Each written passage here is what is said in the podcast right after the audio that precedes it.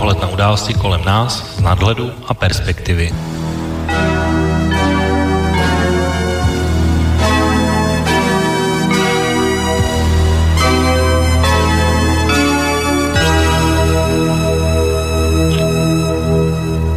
Dobrý večer, vážení Vážení posluchači, dnes máme 20. ledna po 18. hodině a od mikrofonu vás vítá Intibo u nové relace na slobodné vysílači s názvem uh, Intibo Okénko s tématem, které jsme avizovali v naší pilotní relaci, to znamená prezidentství Baracka Obamy. Je to úplně symbolické, protože právě v těchto chvílích probíhá ve Washingtonu inaugurace jeho nástupce Donalda Trumpa a tím se definitivně uzavře osmiletá éra jeho předchůdce, která byla nabitá mnoha událostmi, ke kterým se dneska vrátíme a možná si naposledy připomeneme.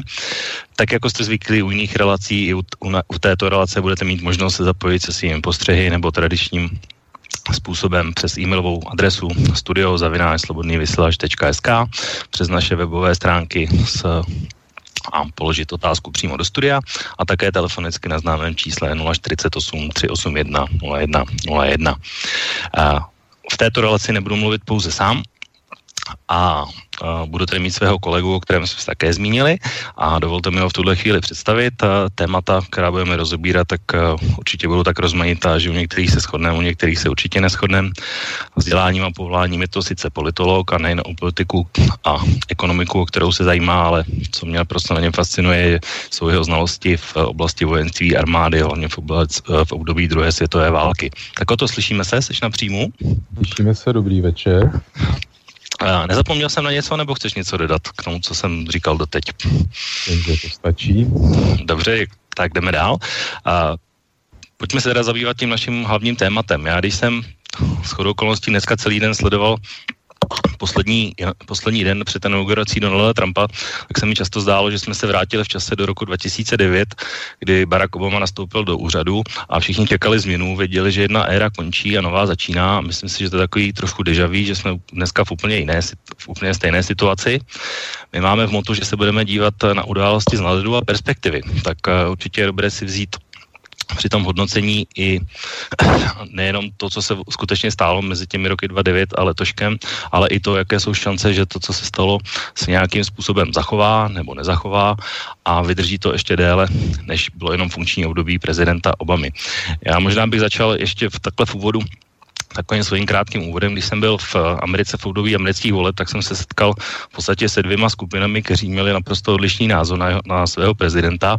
Jedna říkala, že Obama byl naprosto nejlepší prezident, eh, kterého Amerika měla, na kterém oceňují to, že neměl žádný skandál, líbilo se jim jejím vystupování a bylo jim zároveň líto, že nemůže ani kandidovat a že jim bude chybět jako prezident.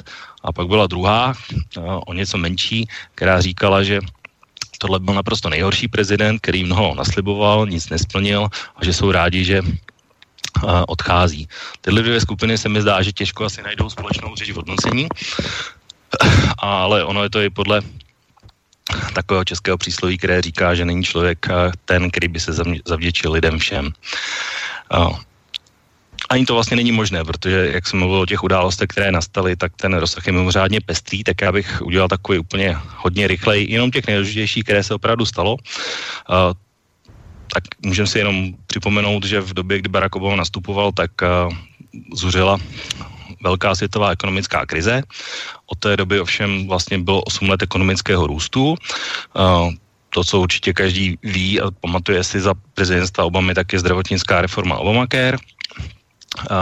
Další věc je takový víceméně bezprecedentní nárůst práv menšin, nejenom černochů, ale LGBT v amerických dějinách. Máme tady mírovou smlouvu s Kubou a zlepšení vztahu po desetiletích sankcí. Máme tady pařížskou dohodu o klimatu, máme tady dopadení Usamy Bin Ládina a máme tady i z hlediska ekonomiky 75 měsíců za sebou, kdy nezaměstnanost v Americe klesla z původních téměř 10% pod 5% na nějaký 4,5%, což je obrovský rozdíl oproti tomu, v jaké situaci dneska Donald Trump přebírá Spojené státy z tohohle hlediska, protože má to nepochybně jednodušší, než to Barack Obama měl v té době. No, ale t- to by byly asi takové hodně základní úspěchy. Když se podíváme na nějaké neúspěchy, o kterých se často Můžu mluví. vstoupit do toho hovoru? Já si myslím, že Barack Obama mezi své velké úspěchy určitě počítá i jadernou dohodu s Iránem. To určitě nepominu, protože to je velice bolavý dlouholetý problém a hm, zatím to vypadá, že hm, ta smlouva drží strany Irán plní dohodnuté závazky, takže určitě můžeme počítat i tuto smlouvu mezi úspěchy Baracka Obamy. Mhm. No, názory na, na smlouvu s Iránem se samozřejmě liší, můžeme se k tomu dostat později. Já jenom ještě zmíním ještě ty další, které se netýkají úplně Iránu. Tak máme tady vlastně i přes ty ekonomické úspěchy, tak tady vlastně během prezidentství Baracka Obamy se nejsilnější ekonomikou stala Čína a, a překonala tak Spojené státy americký. A ten růst byl sice pozoruhodný, ovšem otázka je, protože to bylo vlastně v éře globalizované ekonomiky, jestli to bohatství, které se vytvořilo, zůstalo nebo se rozdělilo spravedlivě a velký problém v tom rozdělení bohatství. Máme tady smlouvy TTIP a PPP, které zase, že ne, nevejdou v platnost. Máme tady obrovský problém, který se jmenuje nárůst státního dluhu na dvojnásobek. Máme tady v podstatě všude viditelný upadající vliv Ameriky ve světě. Máme tady neoprávněně udělenou Nobelovou cenu míru. Máme tady katastrofální zahraniční politiku na Blízkém východě, hlavně v Sýrii. Máme tady vlastně to, co vyčítají mu hodně, že vlastně prezident, který vyvolal nebo se zúčastnil nejvíce válek jako prezident v historii, to znamená v Iráku, Libii, Jemenu, Afganistánu, případně na Ukrajině. Velký problém, a to je jedno ze znamení, tak je vznik uh, islámského státu. No a mohl bych takhle pokračovat ještě mnohem, mnohem dlouho. Uh, máme tady migrační krizi, arabské jaro, aféru Snowden. Prostě chcete-li si najít něco negativního, bez pochyby ho najdete. Chcete-li najít něco pozitivního, také něco najdete a to hodnocení je, je hodně těžký. Z mojeho pohledu, když se na to dívám, tak já vlastně za posledních uh, čty, za poslední čtvrtstoletí pamatuji tři prezidenty, Clintona, Bushe a Obamu.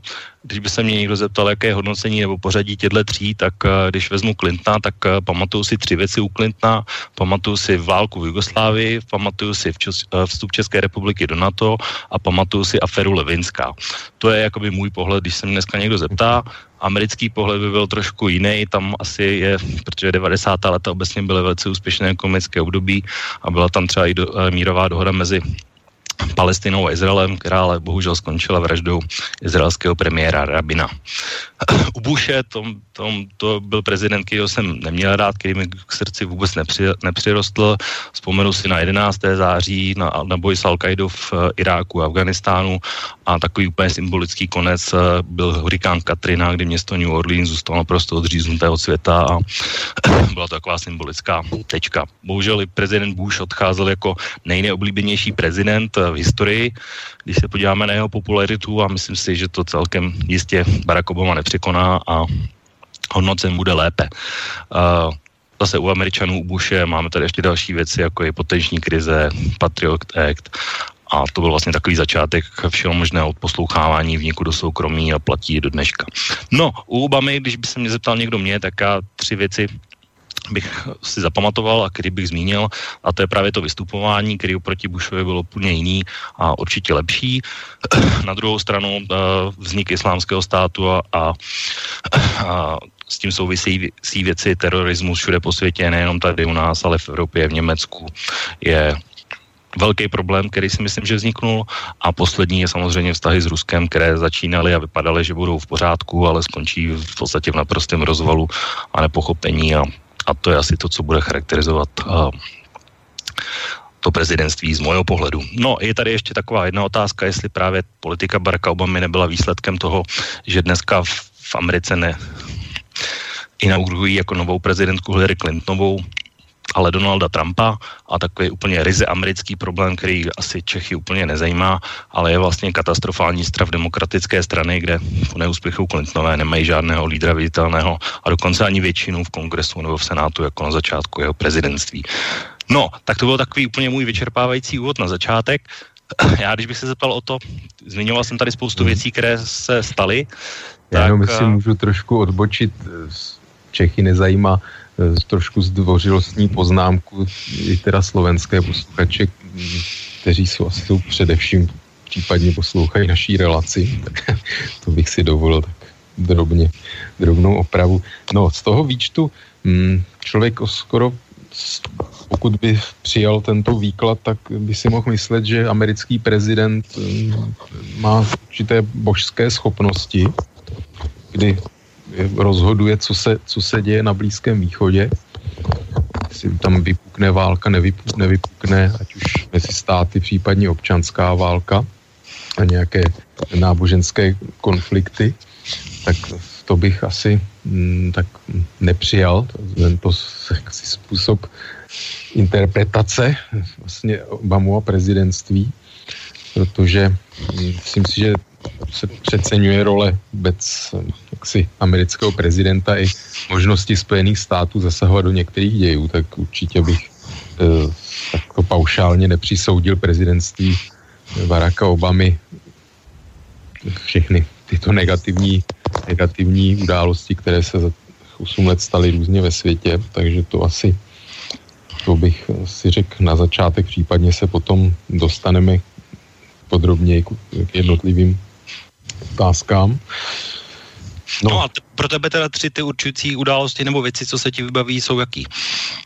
No, tak asi bych opakoval do, na vnitro, vnitroamerické úrovni e, Obamacare, protože to byla jeho vlastně domácí vlajková loď, s kterou i vlastně šel do voleb.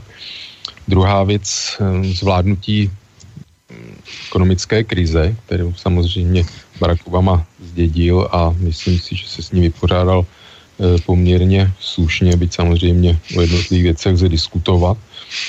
A třetí věc, um, a vlastně vývoj americké angažovanosti ve světě, především co se týče vojenských intervencí, protože to byla mm, jedna taky z, jako z ústředních bodů jeho volební kampaně, kdy sliboval stažení se vlastně částečné stažení se Ameriky z role světového četníka, kdy samozřejmě je mu vyčítáno, že, že tak později učinil a vzniklo vákuum. Spíš chaoticky, že tím učinil. Nebo v ne, úplně nesprávný čas, že tím učinil. A to je vlastně no, ten... To je, to je zase věc debaty, to hm, tak jak se říká, každý je po bitvě generálem, takže těžko mohl někdo předvídat některé události, které nastaly. To bych asi, k tomu mhm, se ještě dostaneme.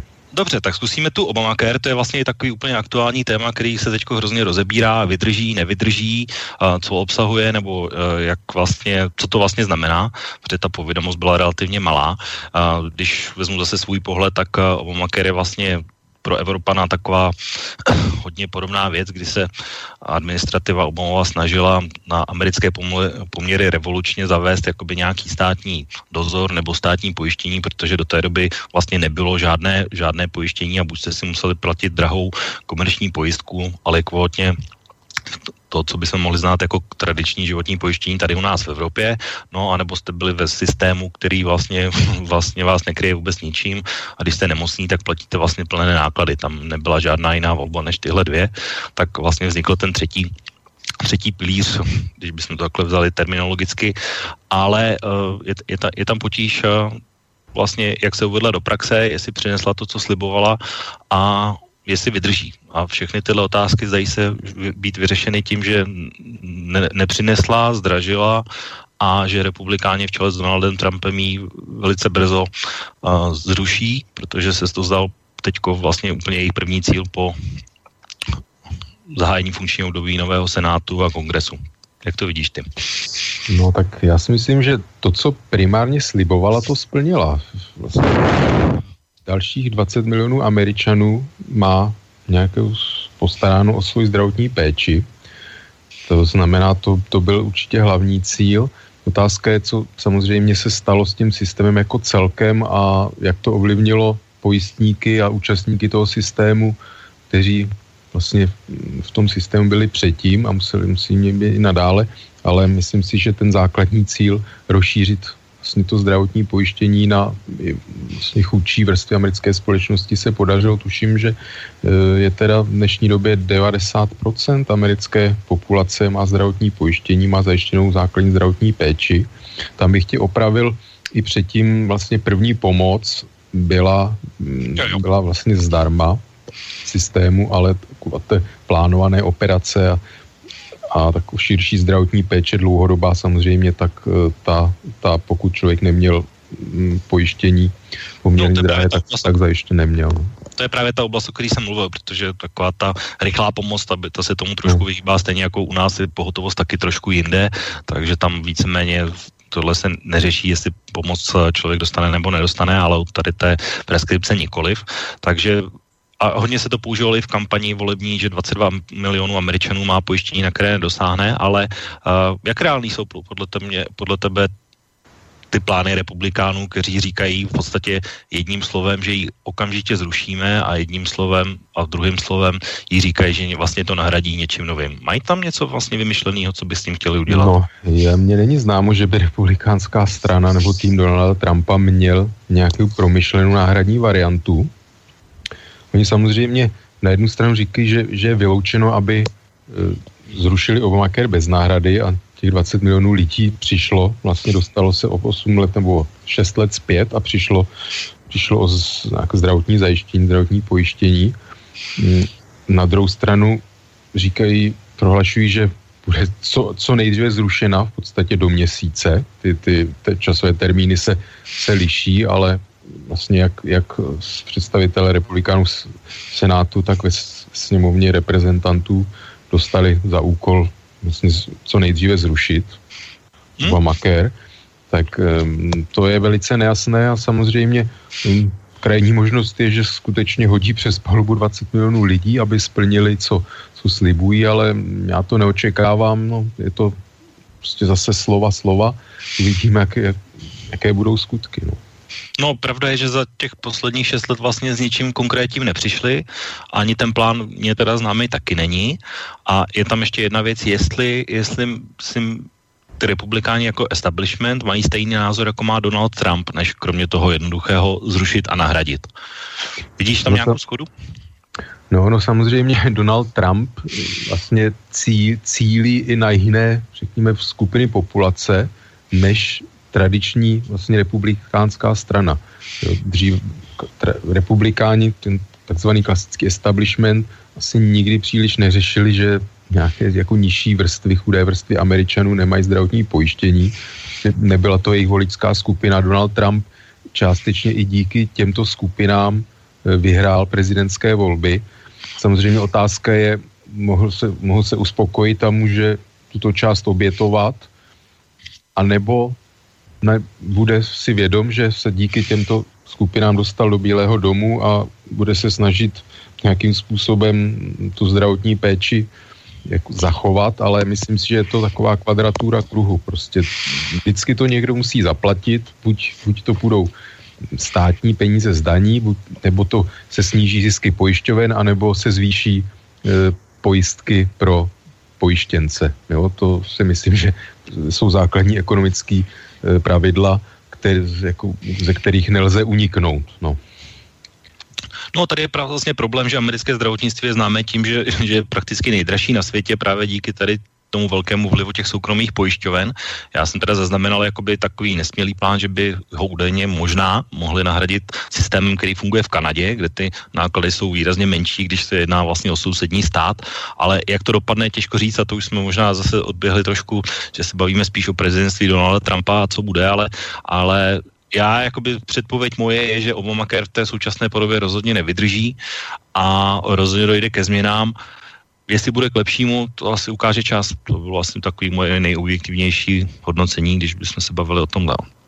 No, samozřejmě možností je ten systém zlevnit, ale to by znamenalo, že těž, těžce, těžce představitelnou věc, že američtí lékaři nebudou, nebudou patřit mezi vyšší střední třídu, že americké farmaceutické giganty a nejenom americké zase přijdou o část svých zisků, což mimochodem v předvolební kampani mm, vlastně slibovala i Hillary Clintonová, že zisky těch farmaceutických koncernů vlastně jsou mm, velice vysoké, takže ten systém by šel samozřejmě zlevnit i tímto způsobem. Byli jsme toho svědky i před několika lety v České republice, kdy se snižovaly úhrady za léky a byl, vlastně firmy byly nuceny nuceny snižovat ceny léků, tak samozřejmě nějaký prostor v tomhle smyslu jistě i ve Spojených státech, ale nevím, myslím si, že asi nebude stačit k tomu, aby, aby byl Obamacare zachována, aniž by se to dotklo ještě dalších vlastně těch interesovaných mm-hmm. stran. Dobrá, tak eh, zdravotnický systém bych řekl, že jsme tak hodně zevrubně prošli. Pojďme se teda dostat k té ekonomice, protože to bylo důležitý téma i v těch volbách. A já jsem říkal na začátku, že ekonomicky a nebo spíše makroekonomicky se zdá, že Amerika je na tom lépe, než byla. Je to docela častá pochvala na téma uh, ekonomické diplomacie a diplomatické politiky Baracka Obamy. Je tady, ono vlastně, to bylo hlavně v období roku 2008 až 10 podle mě, kde se vlastně ty dozvuky byly největší. Je tady jeden problém a jedna kritika, na kterou bych se tě rád zeptal, a totiž, že sice se podařilo zachránit, zachránit automobilky, General Motors a tak dále, ale vlastně ti, kteří tu ekonomickou krizi způsobili, což byly primárně banky v tom předchozím období, tak vlastně nikdo z nich se před nedostal a nebyl ani jediný člověk, který by vlastně za to byl nesl nějaké následky a jediné následky, které vlastně jsou z toho vyplývající, je ten nárůst toho ekonomického dluhu a záchrana společnosti, jako je Lehman Brothers, která stála hodně, hodně desítek, respektive stovek miliard dolarů. Jak se na to díváš? No, proběhly nějaké sebevraždy, ale samozřejmě žádné systémové řešení nebo systémové potrestání nastalo. No, eh, Barack Obama přišel vlastně se systémem regulace bank, aby jo, to, to, co vlastně zaved ve 30. letech Franklin Delano Roosevelt, kdy bylo odděleno běžné retailové bankovnictví a investiční bankovnictví, což vlastně se především za vlády Ronalda Reagana tyto, to, toto oddělení veli, z té, dá se říct, velice zmenšilo.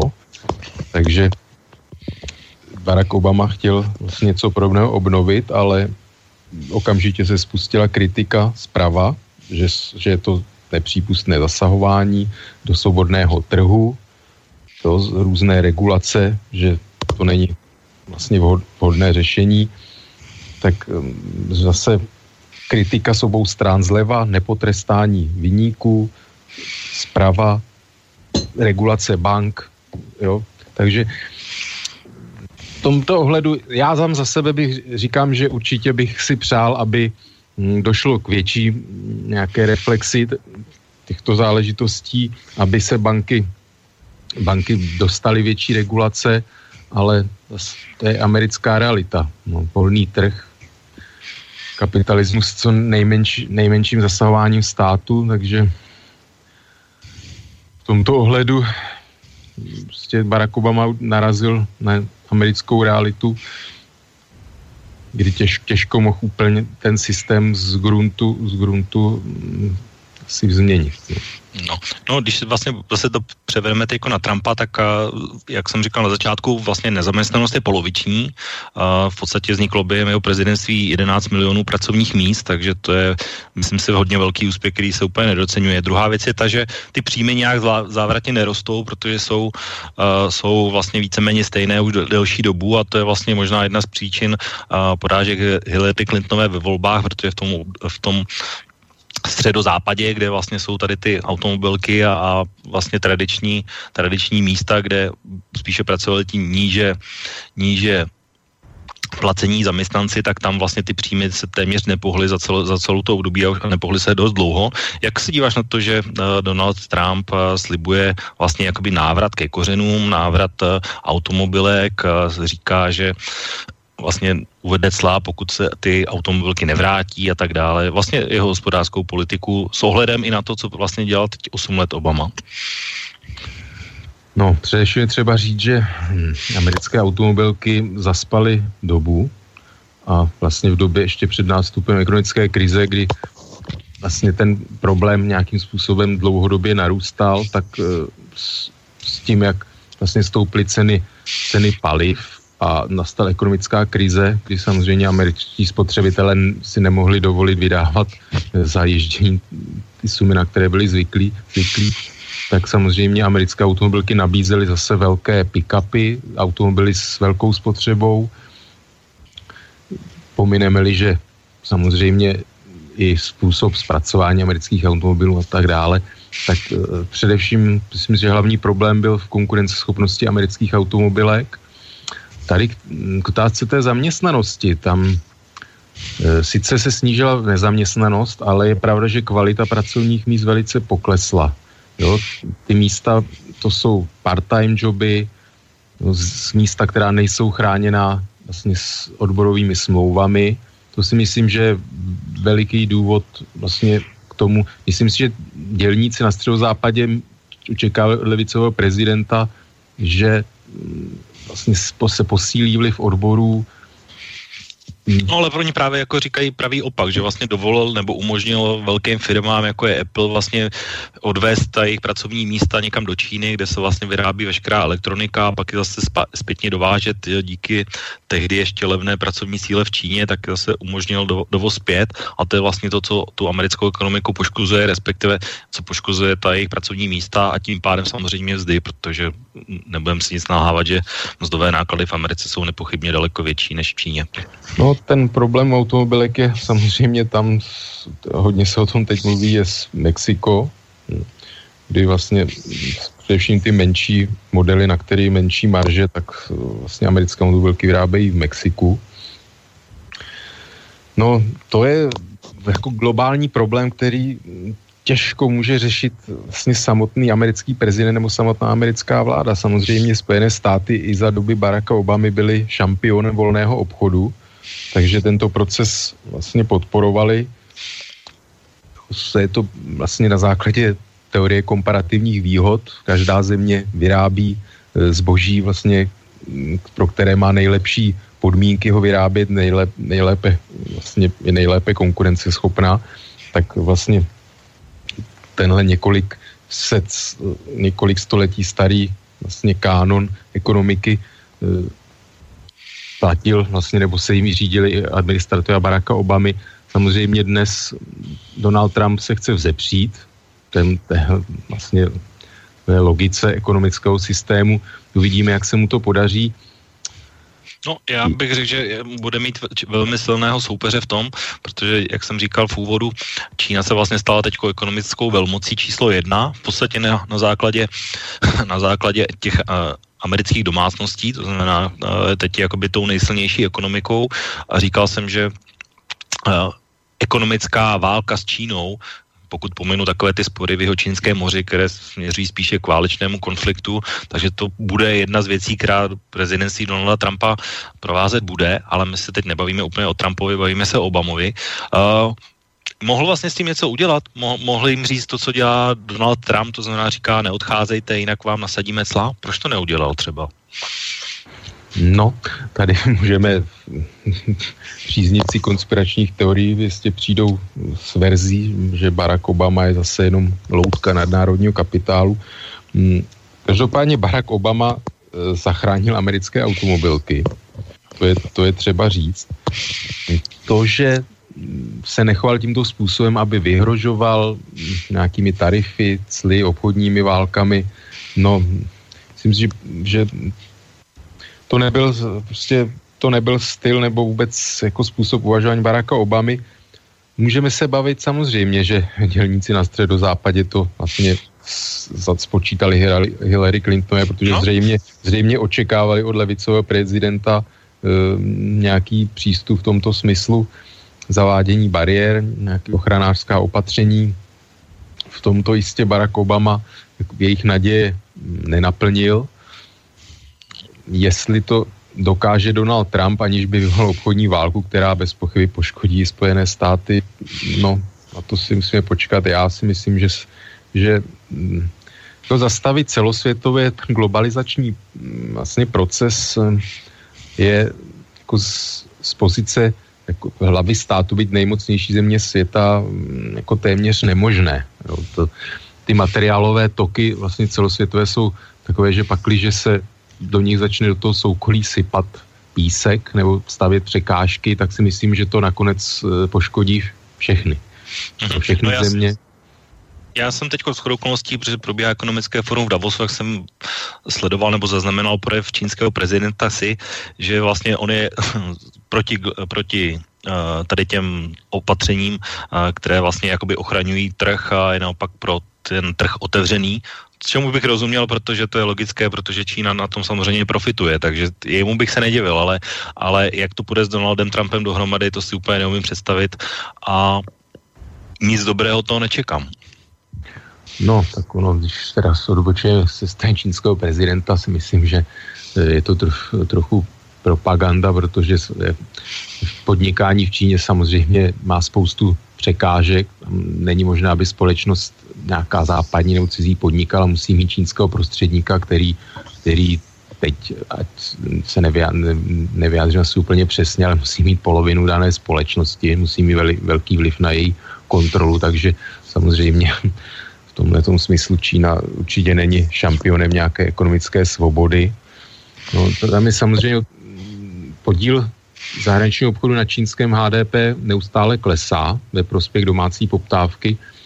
To znamená, že pak, když Donald Trump eh, něco, nebo nejenom Donald Trump, ale vůbec zahraniční partneři budou chtít nějakým způsobem zatlačit na Čínu, co se týče obchodních dohod, tak si myslím, že mm, vlastně ten čas, ten čas pomalu vyprchává. Čína díky obrovskému vnitřnímu trhu brzo vlastně nebude tolik závislá její ekonomická prosperita na vlastně zahraničním obchodu. Takže myslím, no, mají na ně že... vůbec, mají vůbec na ně nějaký páky, jako, který by mohli použít. Já myslím, že když jsou v pozici toho slabšího, že budou pořád v pozici toho slabšího.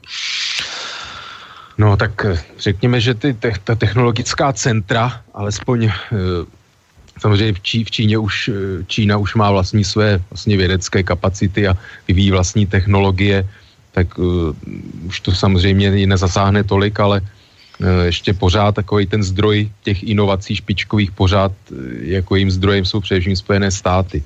To znamená, že um, ty patenty, byť teda to může, může být i důvodem trošku k pousmání, ale pořád ta patenty a tak dále, věci důležité vlastně pro inovace, pro ten pokrok jsou vlastně na území Spojených států, jsou vlastně vyvíjeny v rámci amerických eh, společností, které samozřejmě eh, je na nich, kde budou vyrábět potom produkty, které jsou výsledkem eh, těch technologických inovací. To znamená, že mm, určitě to není tak, že by Spojené státy byly v tak slabé pozici, že by neměli co vlastně nabídnout, postavit na stůl v nějakém vyjednávání ale samozřejmě ta pozice jako postupně slábne, jo, to, to bez sporu, ale myslím si, že ta, jako ještě Amerika určitě má, má co říct v tomhle smyslu.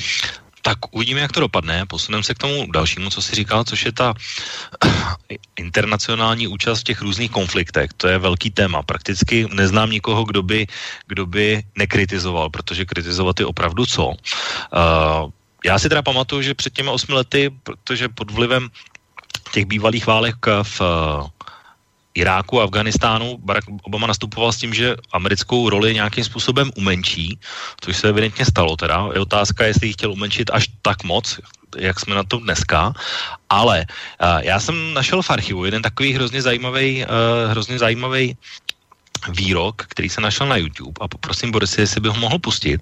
Je z roku 94 a týká se Iráku a schválně zkus typnout, eh, kdo to říkal a, a co říkal. Aha, tak Boris nás no, zase já, já, myslím, já asi myslím, že narážíš na eh, vyjádření Donalda Trumpa, ne? Ne, ne, ne. Ne, ne, ne. Uh, ne, ne, ne, nebyl to Donald Trump. Jako 94, ne 2004. Ne, v roce deva, 1994, 90, to, znamená, to znamená 10 let před invazí. Mm-hmm. Uh, tak protože nás Boris asi neslyší, tak já v podstatě řeknu, že ten výrok řekl bývalý viceprezident za doby George Bushe mladšího, uh, Dick Cheney, který říkal, řekl v zásadě tolik, že žádná invaze do Iráku nemá smysl, protože pak, když se to stane, tak nikdo neví, co se stane potom.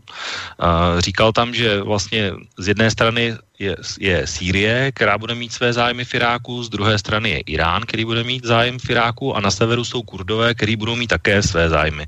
A pokud se tyhle skupiny spojí, znamená to jednoznačně destabilizační faktor a celý střední východ vlastně se stane naprosto nestabilním.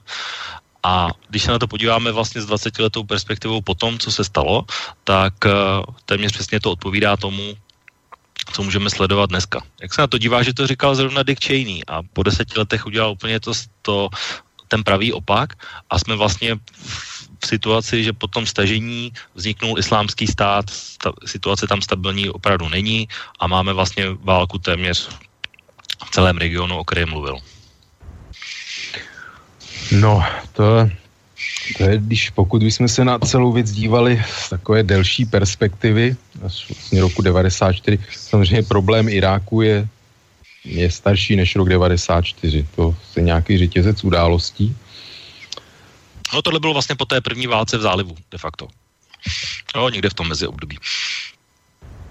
No tak samozřejmě, že Dick Cheney mohl za deset let eh, změnit názor. Eh, on samozřejmě tu problematiku, to, co on říkal, že jsou okolo Iráku další aktéři, kteří mají tam své zájmy a můžou se snažit nějakým způsobem zasahovat do, mm, do těch vnitroiráckých záležitostí. Já si myslím, takhle, Irák, Irák byl pokus vlastně o, paradoxně o stabilizaci Blízkého východu. Jo, Irák vlastně tam zdrojem takové dlouhodobé nestability byl Saddam Hussein, to znamená, měl, mělo dojít o stranění Saddama Husajna a k nějaké demokratizaci a ne, prostě tak, aby se Irák stal určitým vzorem demokratizace vlastně arabského muslimského státu. Takže mm, já bych určitě ne, ne, vlastně neomezoval tu iráckou problematiku, co se týče co se týče vlastně potom druhé války, že to byl jenom čistě prostě americký zájem o ropu, to si myslím, že určitě ne. Nakonec to ukázali kontrakty, které vlastně za George Bushe byly uzavřeny, kdy vlastně na irácké ropě se velice dobře vlastně uživili, nebo byly uzavřeny smlouvy s čínskou, čínskými ropní společnosti, ruská, francouzské, britské, tak určitě to nebylo tak, že američani si chtěli rozdělit nebo uzurpovat iráckou ropu pro sebe. No to se nestalo, ale tam bohužel podle mě se stala dost kardinální chyba v tom, že vlastně ještě za doby Bushe těsně před skončením on vlastně nařídil návrat, který Obama realizoval a vlastně vákuum, které tam vzniklo, tak eh, dost rychle vlastně zabrali islamisté z islámského státu, no a bohužel vlastně nás to uvrhlo, nic se vlastně nevyřešilo a, a jsme stále tam, kde jsme. Jak tak se na to díváš? Je, je, třeba je to jeho vina? Jeho vina. Já si myslím, ty věci je třeba vnímat zase v širším kontextu. Jo, Amerika, e, ta irácká válka stála obrovské prostředky. Jo, zároveň hm, Spojené státy byly, vlastně vedly další hm, určitý konflikt v Afghánistánu a vedou nadále, když v menší míře. A to jsou všechno velice nákladné, nákladné hm, jaksi podniky.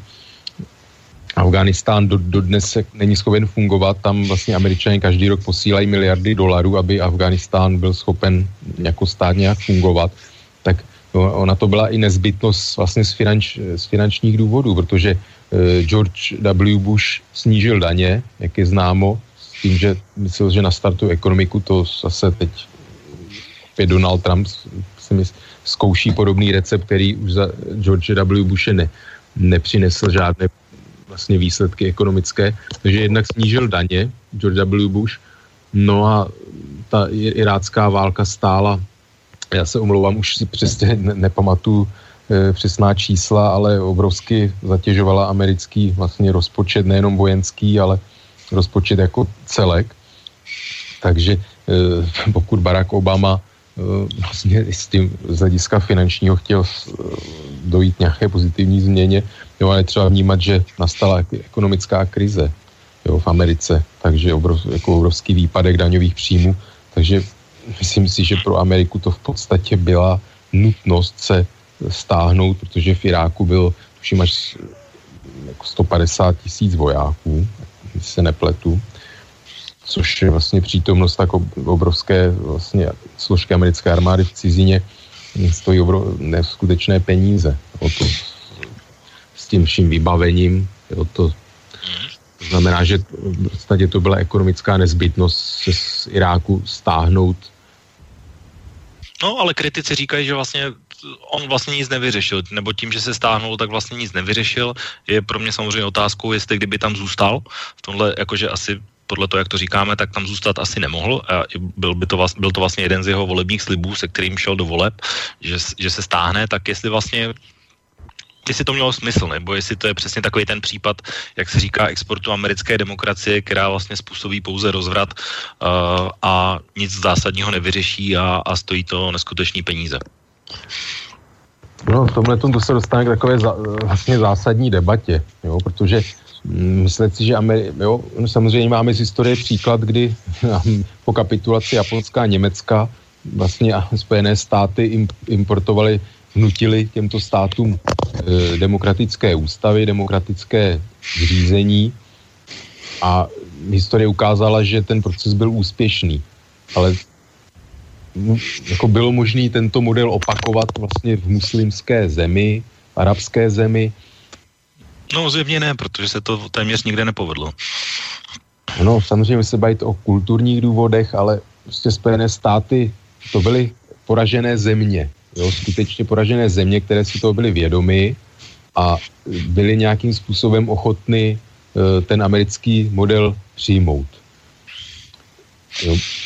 A navíc v těch zemích v Japonsku a zvlášť v Německu prostě existovaly nějaké politické struktury, nějaké strany a tak dále, kde bylo na co navazovat. Prostě američani umožnili zbavit se Iráku diktátora, umožnili tam nějakou, otevřeli prostor pro politickou soutěž, kdy samozřejmě tam vstupují to se dostane do nějaký politologických teorií, jako na jakým základě se rozhodují ve volbách voliči a tak dále, tak samozřejmě, že v Iráku ta základní dělící linie je náboženská, eventuálně etnická v případě Kurdů.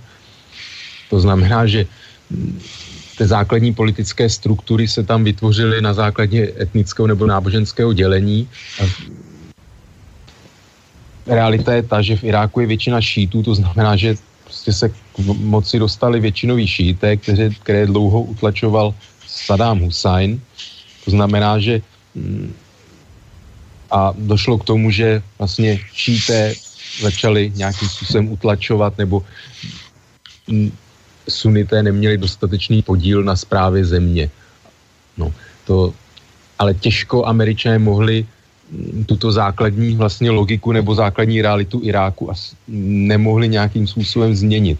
No, ale to kritici říkají, že vlastně tam jako neměli, neměli vlastně tu invazi spouštět vůbec, že měli nechat ty místní si vlastně vyřešit svoje problémy, nechat to tak, jak to bylo. Někteří dokonce říkají, že pod dáme Husajny tam byl klid, a nebyl vlastně žádný terorismus a že vlastně my jsme to způsobili, my jsme, my jsme vyni tím, že to tam teď vypadá tak, jak to vypadá. No, já si myslím, že to spoléhání na diktátory, že to je určitá jenom zátka, která brání nějakému dlouhodobému vývoji politickému. Prostě to jako di- diktatury ne- neřeší, neřeší, prostě neřeší problémy zásadní v té společnosti. Jo, to znamená, že prostě američani něco očpuntovali a prostě to je dlouhodobý proces, aby v té zemi se vytvořila nějaká struktura, aby si ty jednotlivé strany uvědomili, že musí nějakým způsobem kooperovat v rámci dané země. Samozřejmě je možné, že se Irák, Sýrie, že se jako reálně rozpadnou. To samozřejmě může být konečný výsledek, ale prostě ty zainteresované strany nebo představitelé si musí uvědomit, že nelze potlač, jako vládnout na úkor jiných skupin. Jo, že je potřeba prostě nějakým způsobem dosáhnout nějakých kompromisů a tohle je dlouhodobý proces, který samozřejmě trval, trval i v, jako v, v Evropě staletí. To znamená, nemůžeme čekat, že v Iráku se najednou vytvoří občanská společnost během pár let a že, že napodobí během několika eh, let vlastně fungování západních eh, jako politických systémů a společností. To je samozřejmě ne, je nesmysl, ale jako je třeba ten proces prostě někdy nastartovat a nechat ho běžet nějakým přirozeným, přirozeným vývojem. A to samozřejmě eh, bude trvat spoustu let, ale myslet si, že diktátor, někdy doživotní diktátor, který pak vystřídá jeho syn nebo jiný diktátor, je ta, ta nejlepší cesta. Vlastně dlouhodobě si myslím, že je chyb, chybná představa.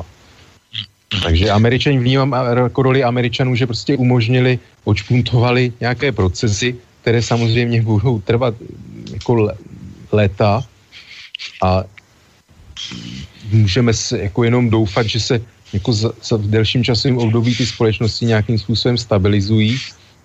Byť samozřejmě, jo, tam to by byla debata ještě na, na daleko delší dobu a podrobně, jak vlastně země, kde, které dokáže vlastně produkují jenom těží ropu ještě vlastně s zahraniční pomocí, jak můžou fungovat, jak se tam může vytvořit společnost, protože samozřejmě bez danění, jak se říká, není reprezentace a tak dále. Takže ten problém je samozřejmě složitý a netýká se jenom Iráku nebo jenom arabských zemí, to se týká i Ruska a, a další. Ale e, nevím, no ukončil bych to tak, že prostě američani tam nemohli vlastně vládnout, tam byl správce Paul Brennan a jiný, jiní, ale museli dřív později nějaké irácké vládě, která vyšla z, z nějakých, dejme tomu, co nejvíc na irácké poměry demokratických vole, prostě tu, tu, tu rozhodovací ty procesy a tu rozhodovací moc přenést prostě na tu novou iráckou vládu. Jo, to američani tam těž, těžko mohli vlastně neustále diktovat a říkat vlastně, co, co se má v Iráku dít. To jako nelze. Dobře, tak uh, Irák jsme nějakým zebruným způsobem probrali. Debata určitě ještě na tohle téma bude, jak si říkal, správně dlouhá, ale probereme to i z hlediska těch jiných zemí, hlavně Sýrii a v Libii. Ale teď si dáme po tři čtvrtě hodině přestávku, tak uh, protože a zároveň o to je dneska i takový hudební dramaturg, tak uh, co si dáme o to? No, já nevím, která skladba je momentálně na playlistu, ja som vám v tejto chvíli musím obidvom prihovoriť z bansko bystrického štúdia. Príjemný dobrý večer vám práve v tejto chvíli spoza mikrofónu Boris Koroni. Pozdravujem jednak vás, pán Wagner, aj, aj teba, Intibo v tejto vašej úvodnej prvej relácii. No i ja vlastne tie pesničky som eh, dal do playlistu tým spôsobom, ako mi ich Intibo poslal. Čiže uh, Dan Kroll by mal byť, myslím, prvá. Teraz mm-hmm. nie spevák, nepoznám. No, Priznám no. sa, to je pre mňa ne- neznámy speváci všetko viac menej, takže toto mám ako, ako jednotku v playliste. Myslíte, že je vhodné zahrať teraz možno práve túto pesničku? No, môžeme, môžeme. Môžeme, dobre, tak si ju dáme. A potom tu máme už aj jeden mail od poslucháča Miroslava, a ten vám prečítam po pesničke, lebo sa vlastne týka toho, o čom ste sa teraz práve pred chvíľočkou rozprávali. Tak poďme teraz na tú e, pesničku a po nej, po nej títo dvaja páni budú pokračovať v relácii ďalej.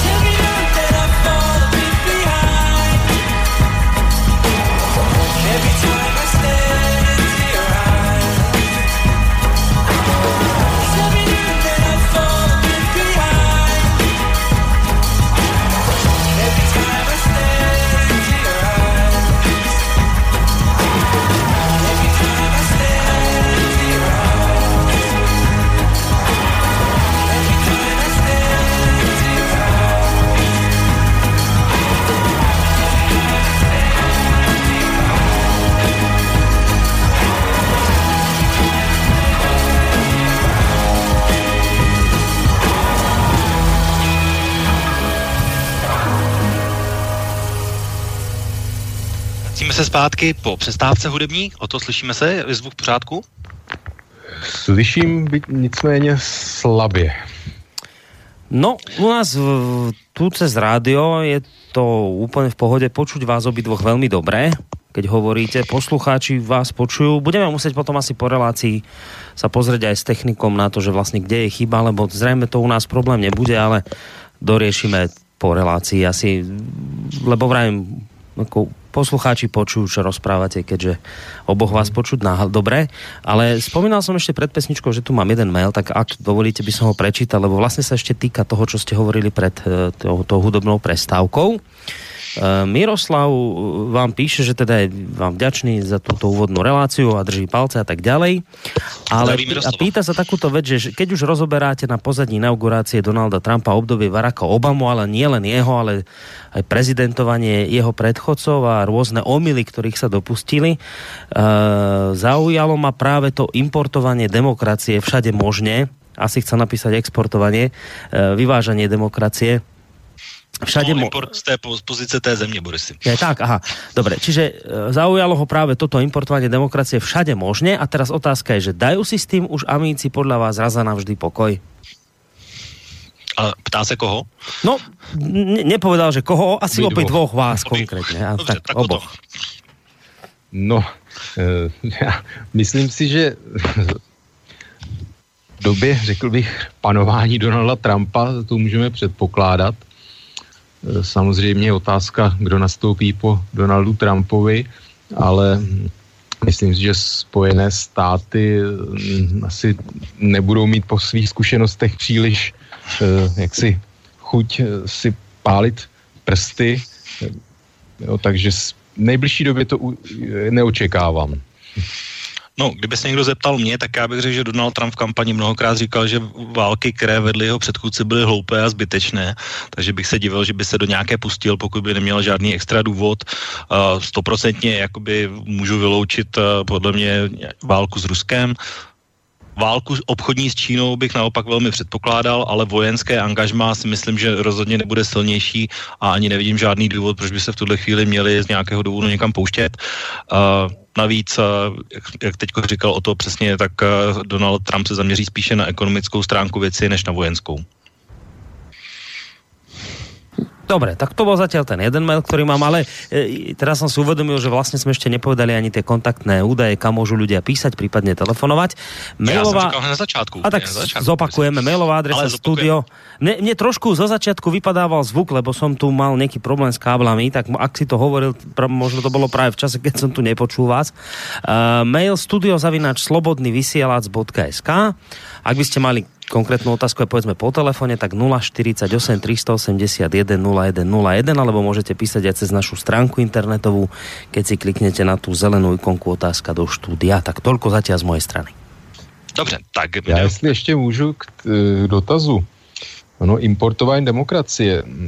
Prostě existuje takzvaná teorie demokratického míru, která v podstatě empiricky se uh, ukázala, že platí že demokratické, skutečně demokratické země spolu nevedou války, ozbrojené konflikty a že se vždycky dokáží nějakým způsobem domluvit.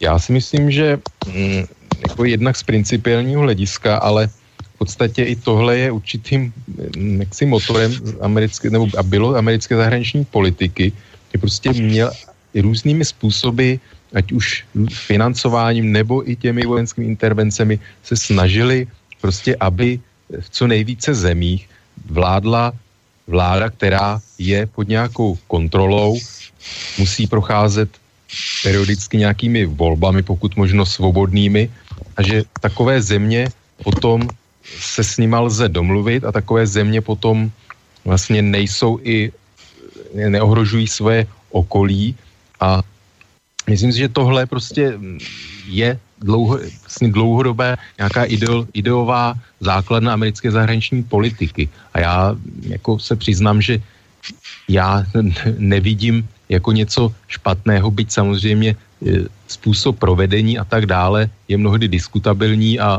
je možno jako se o něm bavit. No a to jsme hrozně nahrál, protože já v tomhle s tebou nesouhlasím. A takový úplně krásný příklad je Libie, protože to byla země, která nikoho neohrožovala, měla tam sice Kadáfího, to je pravda. A na druhou stranu i sám Obama říká, že to byla jeho největší chyba naprostá, že se nechal uh, přemluvit uh, Francii a Británii vlastně k intervenci. Následky samozřejmě jsou katastrofální, to znamená, že země v tuhle chvíli je rozdělená mezi dvě skupiny, žádná stabilní vláda tam není a jako vedlejší produkt máme vlastně v Libii jako nástupní stanici a nástupní stát pro všechny migranty, kteří přicházejí k nám do Evropy. Tak uh, myslím si, že v no. tomhle případě to naprosto neplatí. K tomu bych řekl asi toto. Libie nikoho neohrožuje od jisté doby. Muammar Kadáfi má velice dlouhou historii podpory různých teroristických skupin, lok, známe Lockerbie a tak dále, těch, těch, těchto záležitostí bylo mnohem víc. Takže nesouhlasí s tím, že Libie ni, nikoho neohrožovala. E, Libie podporovala různé skupiny gerilové vlastně po celé Africe a nejenom v Africe, financovala prostě mm, různé podvratné skupiny, e, takže to, že přímo vojensky své sousedy zasahovala do války, občanské války v Čadu a mimochodem Muammar Kadáfi se zdal jaderného programu na, na základě inter, americké intervence v Iráku, kdy dostal strach, že podobný scénář bude následovat i v Libii a na tomto základě vlastně opustil jaderný program. Takže to bych řekl asi hm, Libii. No, ale výsledek je ten, který jsem popisoval. To znamená, i sám Obama říká, že to byla hrubá chyba a takhle to hodnotí sám, takže to... No, pro, pro mě je to zajímavé hodnocení, protože samozřejmě vývoj v Libii je takový, jaký je, ale jak jsem řekl vlastně už v minulém vstupu před písničkou, to prostě je dlouhodobý proces, jo, kdy nelze, nelze čekat, že v Libii prostě jako nastane, nastanou nějaké standardní podmínky. Jo. Můžeme se bavit, jestliže libijská no, společnost, Libie je prostě rozdělená na e, různé klany a kmeny, jestli může fungovat vlastně nějaké, nějaký základní jaksi demokratické mechanismy, pakliže společnost je takto rozdělená, to je, to je věc jako na takovou podrobnější, podrobnější diskuzi samozřejmě ale já nevím, já s tím hodnocením Baracka Obamy jako úplně paradoxně nesouhlasím. Samozřejmě pro Evropu je problém, protože i Libie byla, byla určitým plotem pro migranty vlastně ze subsaharské Afriky směrem do Evropy, což v dnešní době samozřejmě nefunguje. Muammar Kadáfi za to i dostával zaplaceno. Takže to samozřejmě z hlediska Evropy to není, není příznivá vlastně skutečnost, že, že Líbie se stala prostupnou, že už tam jako nefungují tábory pro utečence, nezadržuje, vlastně nemá kdo je tam zadržovat. To je samozřejmě z hlediska Evropy mm, jako negativní.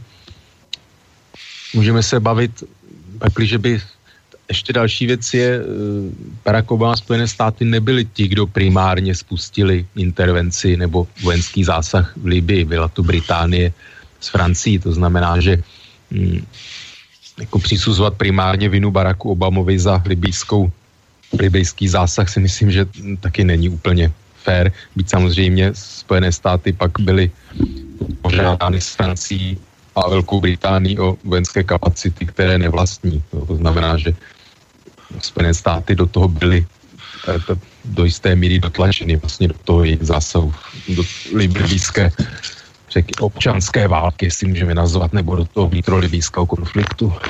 No tak ono samozřejmě tam je jedna věc, která to vlastně byla tím spouštěcím mechanismem a to je to, že to vlastně bylo na základě rezoluce Rady bezpečnosti, která vlastně umožnila v podstatě státům NATO se tam vojensky angažovat eh, v zájmu ochrany civilního obyvatelstva, které na základě už probíhajícího arabského jara vlastně začaly protestovat proti vládě Kadáfího, který samozřejmě je, je chtěl vojensky potlačit, takže to byl jakoby ten reálný spouštěcí mechanismus a vlastně na základě to i téhle rezoluce vlastně to byl ten moment, který na, nebo na základě kterého vlastně Barack Obama souhlasil s tou intervencí.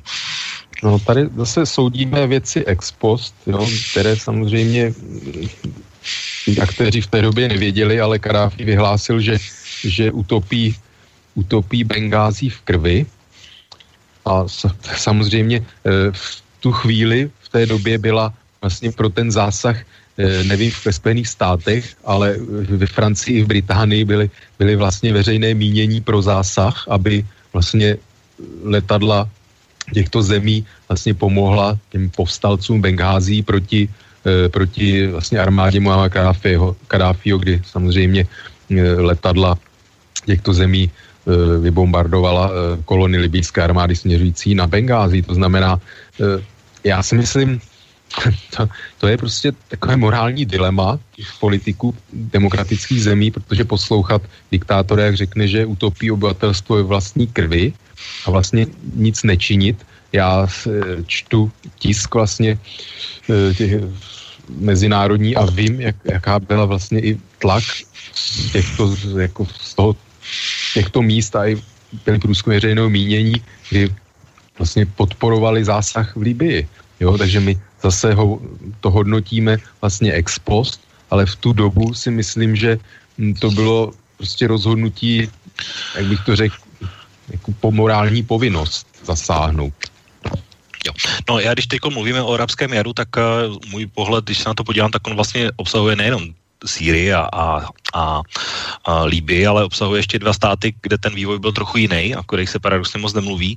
Jeden z nich je Tunisko, kde to vlastně úplně začalo a druhý, stát je Egypt, tak uh, k tomu mám jenom to, že co se týká Egypta, tak já jsem měl takovou úplně asi štěstí v tom, že když probíhaly úplně první volby po pádu uh, hustého Mubaraka, tak den poté, co byl zvolen prezident Musí, tak jsem se přímo na dovolené v Egyptě nacházel a byl jsem přesně v tom období, kdy tam vlastně končily protesty a naopak eh, oslavovali běžní egyptiané po dlouhých letech eh, vlastně svobodné volby, které toho Mursího do úřadu dovedli, takže tam jsem žádný jakoby americký vliv neviděl a viděl jsem naopak to, že konečně jakoby došlo k něčemu, že mohli aspoň svobodně tu svoji vůli vyjádřit. Na druhou stranu potom ten další průběh vlastně ukázal, že ta volba vlastně k ničemu nepomohla a po roce se tam vrátila armáda zpátky k moci a dneska tam vládne tuhou rukou nejenom generál CC, ale samozřejmě to přineslo i ten extremismus a terorismus hlavně na Sinajském poloostrově s ruským letadlem a je to, je to vlastně realita, s kterou se ten stát zase musí naučit nějakým způsobem žít. No, tak myslím, že Egypt je taková názorná ukázka zklamaných nadějí, musíme se zase podívat vlastně na, jaké, jako Egypt, na egyptskou společnost. Jo? Dostáváme se zase se pořád okolo toho tématu vlastně točíme, e, jako jestli lze vybudovat eh, nějakou standardní, aspoň zdáleně podobnou standardní demokracii evropského typu v zemi, kde je e, nějak míra hm, vlastně negramotnosti nějak relativně vysoká, kdy velká část populace není, není vzdělaná, nemá přístup k informacím, jo, na základě čeho vlastně tyto lidé chodí k volbám, jak si vybírají své představitele.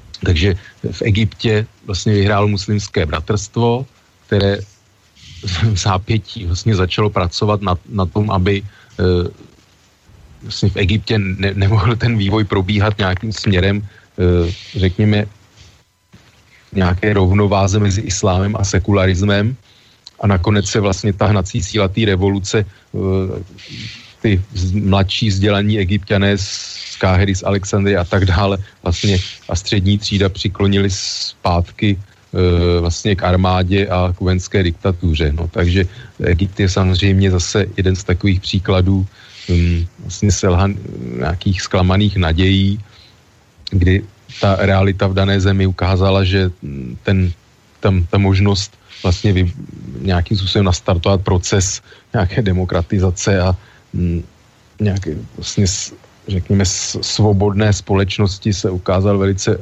limitovaný. Pak, když máme jako, tu demograficky tu společnost nastavenou tak, jak je v Egyptě.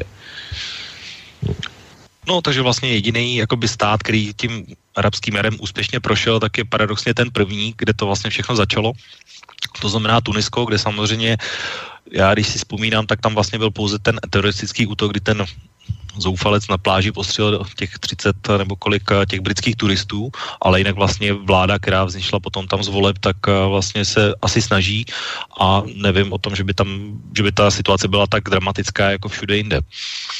No, Tunisko je dobrý příklad toho, tam vlastně i tam místní, řekněme, eh, polit, jako směr, nebo islámská strana, která zastupuje takový mm, jakoby prosazování jako islámu, islámu v politice a ve společnosti, tak se ukázala poměrně umírněná, kdy vlastně se dobrovolně mm, jak si vzdala, vzdala vedoucí úlohy, když předtím vyhrála volby, pak když viděla jako ze strany společnosti Eh, určitou ne, eh, jaksi nesouhlas se způsobem vlády, takže to si myslím, že je poměrně jaksi ojedinělý a dobrý příklad. Na druhou stranu, eh, pokud já ten informace, tak vlastně dle průzkumu, tak většina Tunisanů dvě třetiny vlastně je nespokojená z vývoje, je zklamaná, jo, protože samozřejmě všechny revoluce vyvolávají velké očekávání a představy, že během několika let doj, vlastně dojde takovým změnám, prostě, které nejsou možné. Známe to i tady vlastně z Československa, kdy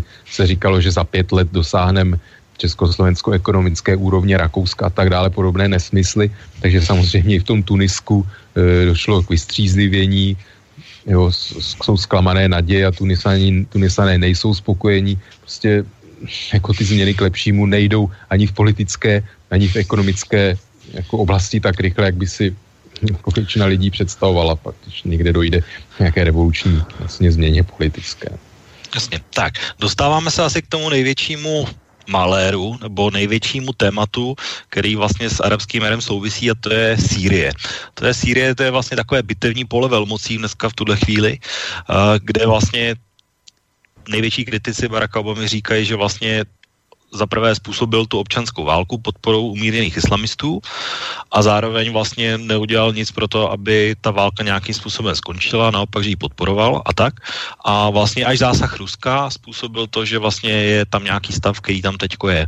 To je asi takový úplně velký popis a Libie je malér, i sám Obama to přiznává, ale jestli je něco katastrofa, jako opravdová katastrofa, tak je to Sýrie. Jak se díváš ty na hodnocení toho průběhu vlastně za prezidentství Obamy v Sýrii a jeho podílu na té situaci, která tam je?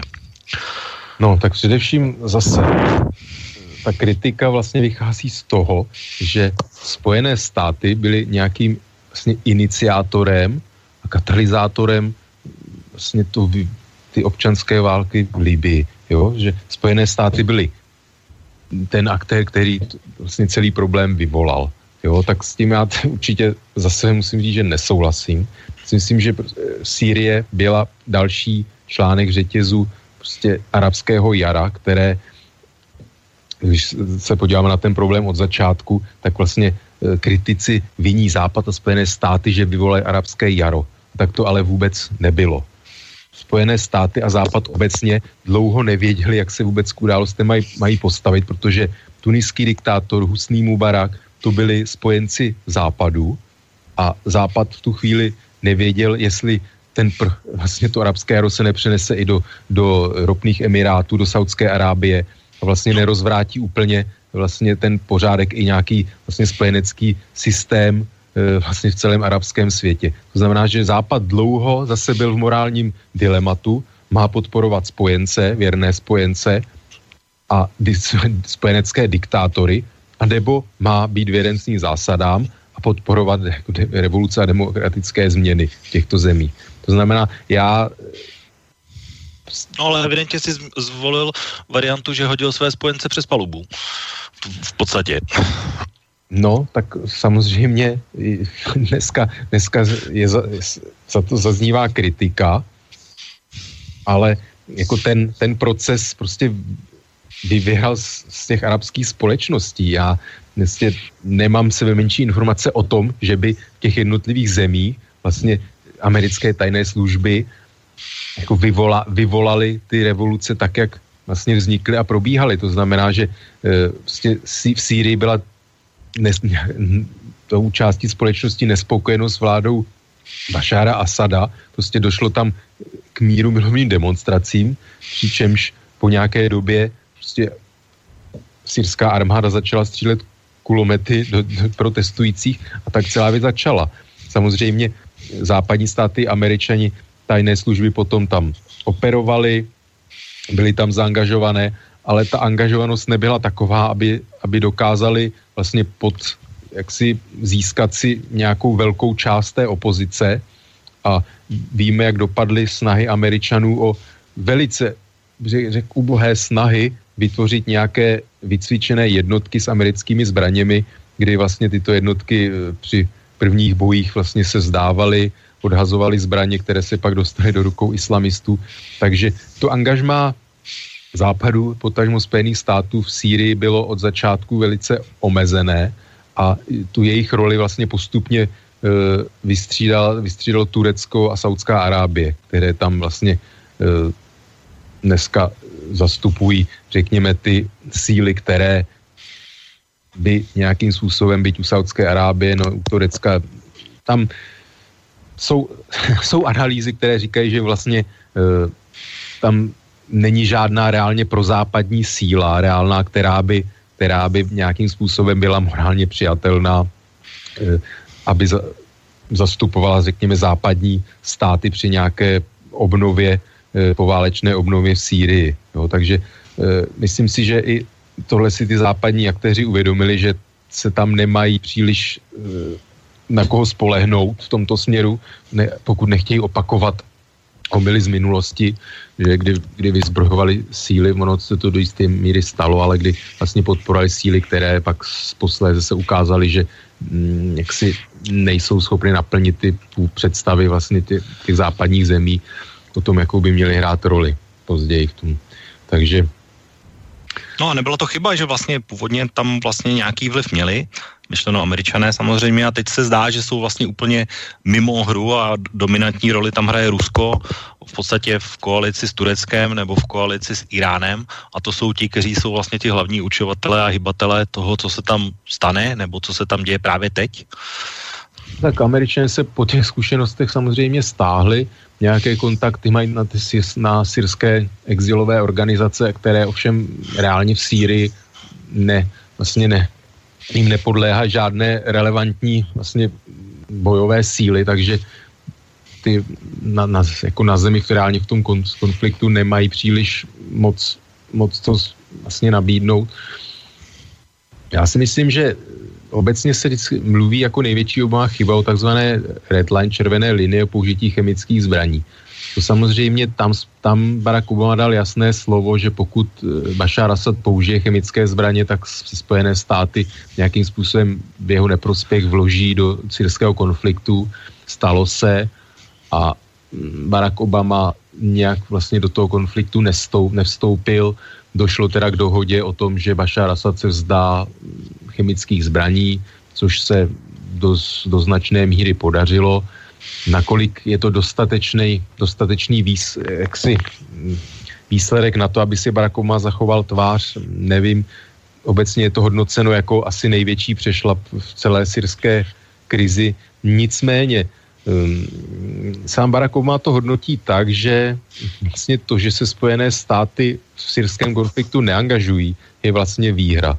Protože vlastně by se vrátil eh, o deset let zpět, vlastně další americká intervence, jaká intervence? Pozemní, pouze letecká, pozemní intervence.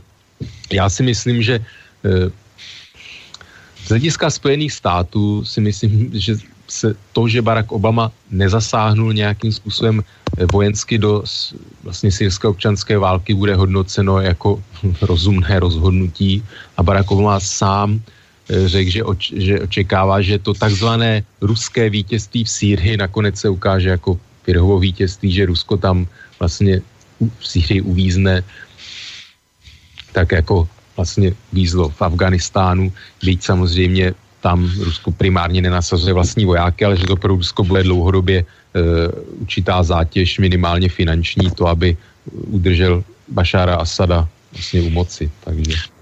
No tohle je hrozně dobrá otázka, možná kterou bychom mohli taky ještě probrat trošku, když už jsme u té Sýrie, tak vlastně jak, jak vlastně ten vývoj bude dál. Uh, Zmínili jsme Donalda Trumpa, že ten se pravděpodobně zde angažovat nebude, to znamená, možná bude v nějaké konzultační roli velmocí, tak jak uh, už se vlastně ta jednání dneska vedou, ale myslíš si, že Sýrie tak, jak je vlastně nastavená teď, že zůstane jako stát, nebo ten konflikt nějakým způsobem i bez americké účasti bude nějak pokračovat uh, a jaký vlastně bude to finální, nebo finální, jestli se to dá o finálním vůbec mluvit, ale nějaký nejpravděpodobnější výsledek podle tebe, co se stane? No, tak reálně samozřejmě dneska, no, obecně, eh, pak, když má stát eh, být mezinárodně uznán, tak ta, musí ta re, nějaká reprezentace nebo ta vedoucí síla ovládat území toho státu, jo, což samozřejmě v Sýrii dávno neplatí a m, mm, těžko si lze představit, že například kurdové by se vlastně vzdali těch současných pozic. Sýrie je neuvěřitelná mozaika vlastně uvnitř etnická, náboženská a zároveň je to i neuvěřitelná mozaika různých vlastně zájmů zahraničních aktérů. To znamená, hm, tam jako řešení, řešení si myslím, nedávno jsem četl článek, kdy vlastně tam dochází k přesunům obyvatelstva, kdy do oblastí, z kterých uprchlo sunnické obyvatelstvo, tak Irán a hnutí Hezbalách vlastně nastěhovávají hm, šítské obyvatelstvo z Iráku. Jo, to, to znamená, že tam jako dochází k takovým, takovýmhle procesům, které samozřejmě jako asi zřejmě cílem je ten, dojít tam k nějakým jasně odděleným vlastně náboženským etnickým liniím a na základě toho vidíme třeba v Bosně, to je taky takový stát nestát, kdy vlastně oficiálně je Bosna Hercegovina, ale ve skutečnosti vlastně je to federace tří zemí, které spolu příliš moc nespolupracují, No, takže myslím si, že tohle může být výsledek, že prostě Sýrie se rozdělí podle různých liní, kde, jo, a tam budou nějaká reprezentace, no reprezentace, prostě vládnout nějaké, nějaké politické síly vzešlé na základě vlastně e, etnických nebo náboženských e, jako liní a ten stát formálně bude existovat, ale jako reálně, reálně vlastně bude bude rozdělený. Mhm. K tomu mám dvě otázky. Myslíš, že prezidentem zůstane Bashar Assad dlouhodobě? No, to je samozřejmě ještě z křišťálové koule, protože ten vlastně Bashar Assad je, je představitelem alavické menšiny, která samozřejmě tam bude dál a která si ho přeje, přeje dál za prezidenta. To je zase vracíme k tomu. Jako Bashar Assad zřejmě už jako nebude, jako nikdy reálně nebude prezidentem e, jako oblastí obývaných Kurdy.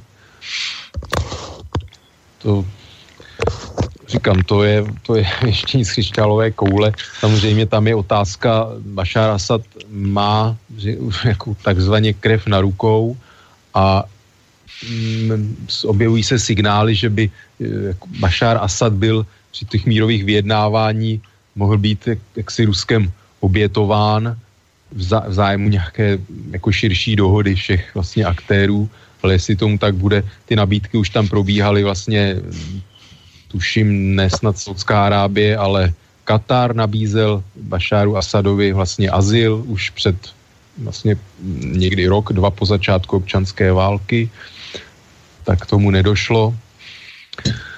Tak jestli, jestli bude mít azyl v Rusku, hm, těžko říct, jo, protože samozřejmě není jenom Bashar Assad, tam je celá e, vlastně rodina Asadu, která tam vlastně leta, desítky let už vládne v Sýrii, tak jestli, může, jestli je možné, aby Bashara Asada nahradil některý z jeho příbuzných, hm, uvidíme. No. Dobře, poslední otázka, která se týká Sýrie, která bude takovým trošku oslým úzkem k tomu dalšímu tématu, o kterém se budeme bavit po písničce. A to je takový evropský pohled a ten, který nás zajímá, protože když už jsme zmínili Sýrii, tak máme tady mnoho set imigrantů, kteří jsou tady u nás v Evropě právě z důvodu války v Sýrii, která se zdá, že v nějaké fázi, teďko je v klidná, jakoby v klidná fáze toho konfliktu, tak kdo vlastně bude partnerem, nebo jak my vyřešíme vlastně tady ty migranty? Myslíte, že se Evropě nějakým způsobem podaří zajistit to, že aby se vrátili do, své, do svého výchozího státu? A případně kam? No, tady stojí taková ta otázka, která je samozřejmě taky předmětem různých eh, vlastně, dá se říct, ideologických sporů, protože někdo tvrdí, že migranti prchají před občanskou válkou, ale druhá strana tvrdí, že migranti vlastně utíkají před Bašárem Asadem. Takže teď musíme se ptát, jestli tyto lidé se budou chtít navrátit do svých domovů na území vlastně ovládané Bašárem Asadem, spíš by se mohlo říct reálně Iránem a hnutím Hizbalách. Jo, to, No, ale my přece můžeme říct, podívejte se, válka u vás už není, skončila, azyl no, nedostanete, protože je, už němu není žádný důvod. Ty, ty lidé se nemají kam vrátit. Jo?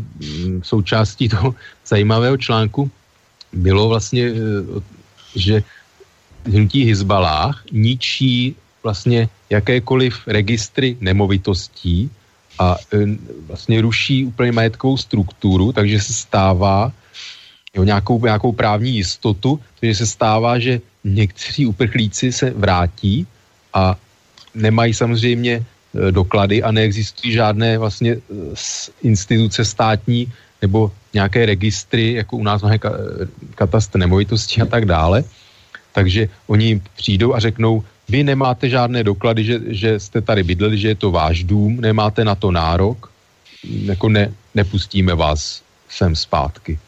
To znamená, že e, to, je poli, to je politika vlastně té strany Bašára Asada, řekněme, a takže je otázka, jak vlastně ty, ty lidé kam se vrátí. Jo? Oni, oni už vlastně ztratí, ztratí nárok na své domovy, budou bezdomovci vlastně v Sýrii a nevím, co si počnou, jak vlastně budou schopni jako přežívat, uživit se.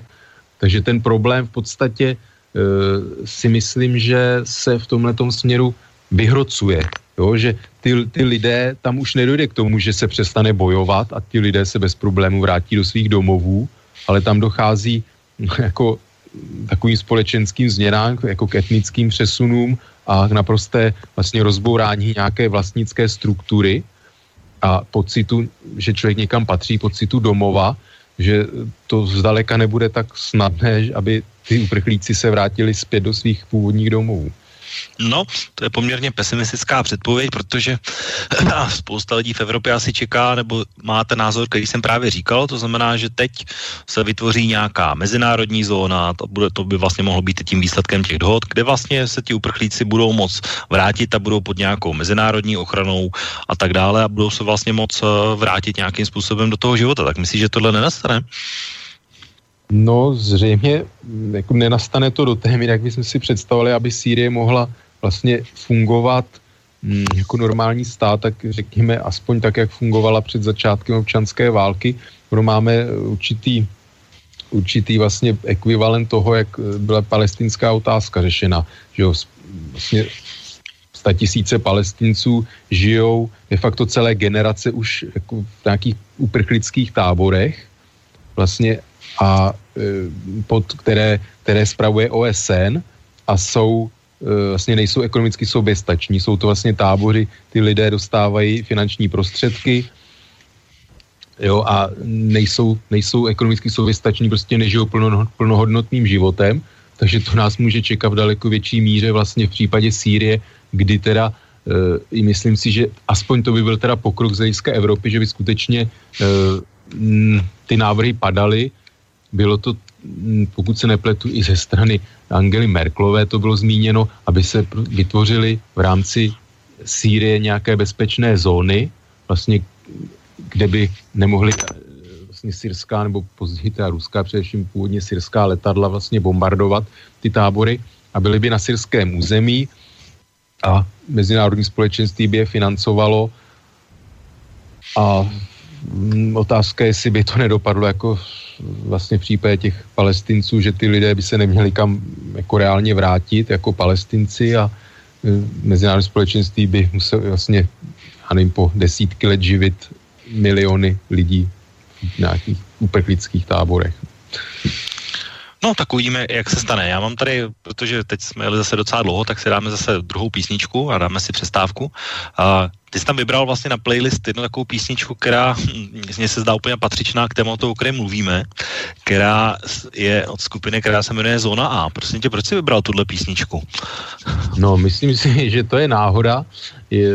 Já tu písničku mám na svém seznamu už já nevím, z roku 94 nebo nějak podobně a myslím, v podstatě je to náhoda, že tam to takhle vyšlo. Myslím si, že autoři a interpreti této písničky, když ji složili a vymysleli, tak určitě, určitě nenapadlo mm, jako spojovat to s problémem, o kterém jsme právě mluvili. Teda. Dobře, tak dáme si písničku, která se jmenuje Ludia v pohybe, tak. zóna A a po přestávce se dostaneme na další téma.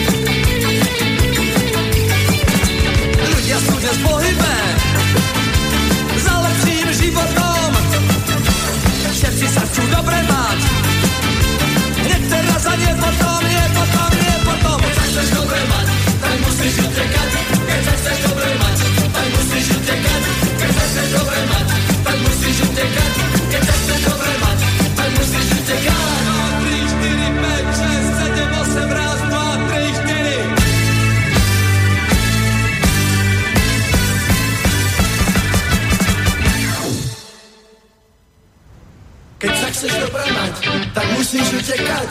Keď sa chceš dobre mať, tak musíš utekať. Keď sa chceš dobre mať, tak musíš utekať. Keď sa chceš dobre mať, tak musíš utekať. Keď sa chceš dobre mať, tak musíš utekať. Keď sa chceš dobre mať, tak musíš utekať. Keď sa chceš dobre mať, tak musíš utekať.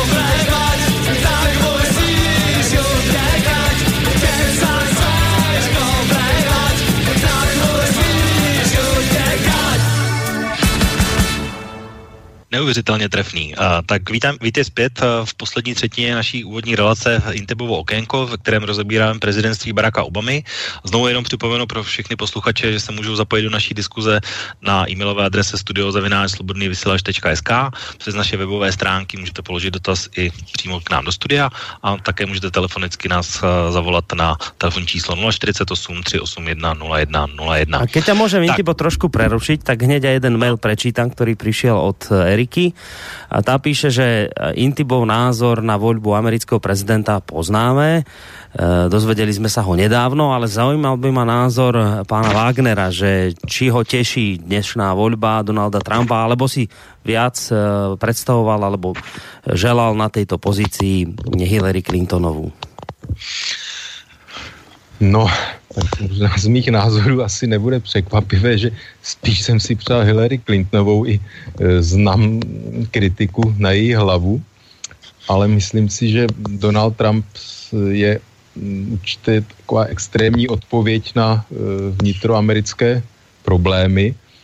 A musím říct, že nemůžu uvěřit, že Amerika si zvolila prezidenta, který vyhlašuje, že ně, může někoho zastřelit uprostřed New Yorku a lidé ho stejně zvolí a podobné výroky, kterých v podstatě jsou různé webové stránky, kde je 150 důvodů, proč nezvolit Donalda Trumpa, protože přece známe to i z České, z České republiky nebo ze Slovenska, prezident je určitý no, vlastně model chování. A e, říkám za sebe, že Donald Trump, e, pokud e, můžeme ještě roze, e, lehce roze, rozebírat jeho nebo rozebrat no, určitě, názory, jenom... ale jako osobnost si myslím, že pořád je pro mě neuvěřitelné, že někdo takový se skutečně dostal do Bílého domu.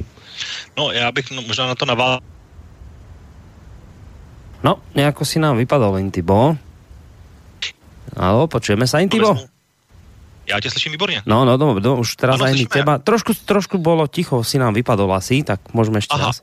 Tak já ještě jednou to zopakuju. No vlastně teď je to taková, taková období na rozdíl od roku 2008, když vezmu od, uh, Obamovou osobnost, tak vlastně, když se podívám, tak vlastně ne, není to vůbec uh, překvapení v tom smyslu, že vlastně, když se podívám, tak vlastně v tuhle chvíli ve volbách paradoxně vyhrávají pravé opaky, takový tím rázní politici rázného slova. Uh, skoro bych řekl, že až úplně auto, autoritáři, ať už se podíváme na Erdogana, ať se podíváme na Kačinskýho, Asada jsme zmínili, konec konců Zeman je takový trošku atypický příklad, ale v podstatě je taky podobného typu, takže, takže z tohohle pohledu... Viktora Orbána v Maďarsku. No, tak to tam každý může dořadit, koho chce, ale vlastně to takové úplně překvapení není, takže vlastně Donald Trump je vlastně takový příklad toho, že, že teď to tak prostě nějak je, ale je to úplný kontrast proti tomu, jak je Obama jako politik. No, jako bych řekl, že po osobnostní i programové stránce je to vlastně anti-Obama. Jediná společná věc bych řekl, že hm, Baracka Obamu vynesli do, eh, do Bílého domu právě i ti voliči na středozápadě, dělníci, kteří čekali, že levicový prezident vlastně zařídí návrat vlastně dobře placených míst v průmyslu, eh, kde eh, vlastně kolektivní smlouvy zařídí, zařídí opět vysoké platy v automobilkách, to je, v tom jsme se nezmínili, to je jeden i vlastně z důvodů, ty, ty odbory, ty dělníci měli tak vysoké platy a ty odbory byly tak silné v amerických automobilkách, že vlastně i díky tomu ty americké automobilky vlastně ztratily svou konkurenceschopnost, jenom tak na okraj. Ale vlastně tyto zklamaní voliči, kteří před osmi lety volili Baracka Obamu, tak eh, vlastně v loni nebo v těchto posledních volbách dali hlas Donaldu Trumpovi ve, ve velké části. A ty vlastně rozhodli tyto volby. Takže v tomto paradoxně vlastně byť eh, Donald Trump je eh, podle mého názoru téměř čistý anti-Obama, tak paradoxně vlastně ty stejní voliči vlastně zařídili eh, vítězství obou těchto pánů. Tak, posuneme se dál vlastně k, problému nebo ke vztahu, který je v současném světě asi hodně určující, už jsme zmínili hodně případnou obchodní válku v, s Čínou, ale tady ještě ta druhá velmoc, o který jsme prakticky neřekli ještě nic a bylo by dobré to zmínit a já jsem to říkal jako jeden ze, ze, ze svých tří bodů a to je vlastně vztah s Ruskem. A pro mě je to hrozně zajímavý z toho pohledu, že pamatuju si a všichni obyvatele v Česku si určitě pamatují pamatný projev na Hračanské náměstí z roku 2009, který sliboval nějaký restart, sliboval vlastně nějakou normalizaci vztahů a když se podíváme dneska, co se z toho stalo, tak vlastně se stal úplně pravý opak, kdy vztahy opravdu nemohly být horší. Uh, tak jak ty to vidíš, vztah Obama a Rusko? tak jak ho popisuju, kde se stala chyba. No tak ve vztahu... více chyb ve vztahu samozřejmě Barack Obama k Rusku došlo k velkému vystřízlivění, protože Barack Obama obecně nebyl zkušený v zahraniční politice, e, bylo mu to nesnad vyčítáno, ale vědělo se o tom a čekalo se, jak se zorientuje a Barack Obama samozřejmě na mezinárodní scénu e, přišel jako velký idealista, který věřil tomu, že vlastně jeho osobnost a jiný přístup. Dá se říct zase určitá podobnost s Donaldem Trumpem, že vlastně ta osobnost prezidenta a přístup, řekněme, nastavení vlídné tváře povede ke změně chování hm, jaksi druhé strany. Jo, což samozřejmě meziná, jo, z toho zase nechci zabíhat do nějakých teorií mezinárodních vztahů, ale před mezinárodní vztahy ve své většině probíhají na bázi vlastně realismu, nebo dá se říct pragmatismu, ale vlastně to je realistická zahraniční škola, kdy rozhodují vlastně vojenské, hospodářské kapacity a tak dále. A Barack Obama se chtě nechtě vlastně musel přizpůsobit tomu stavu, jakém, jako meziná, na jakém mezinárodní stavu, vlastně principům, na jakých fungují. To znamená, že dřív nebo později muselo dojít k velkému vystřízlivění a samozřejmě Eh, s Ruskem pod vedením Vladimira Putina muselo dříve nebo později dojít e, vlastně k nějaké srážce, asi se budeme bavit o Ukrajině a tak dále, ale No to je právě paradox, že během toho prezidentství on vlastně zažil dva prezidenty, jednoho Medvěděva, s kterým ještě shodou okolností opět v Praze vlastně podepisoval ty smlouvy o odzbrojení a pak vlastně v roce 2013 myslím, že Putina zase zpátky po té čtyřleté pauze a tam si myslím, že tam někde je ta změna a od té doby vlastně se to nějakým způsobem uh, změnilo, protože předtím se mi zdálo, že ty vztahy nějaké normalizaci směřují, ale uh, vlastně ta Ukrajina byl určitě, určitě ten zlomový okamžik, eh, který vlastně byl tím akcelerátorem No, já si úplně nemyslím, že to byla Ukrajina. Já si myslím, že to byla Gruzie, kdy vlastně v roce 2008, jestli se nepletu, bylo to rok po památném projevu v Mnichově, kdy vlastně Vladimír Putin představil do novou doktrínu ruské zahraniční politiky, kterou v podstatě od té doby naplňuje a mě překvapuje, že na západě mm, jako nastalo tako, takové jaksi překvapení z toho, protože Vladimír Putin de facto tu svoji nastávající politiku, kterou provádí dodnes, tak eh, tenkrát vyložil, že Rusko se stane asertivnějším, začne více bránit své národní zájmy a vlastně myslím si, že první už eh, první známka toho byla Gruzie v roce 2008, jestli se nepletu. Takže Ukrajina, myslím, že bylo jenom pokračování toho, toho trendu.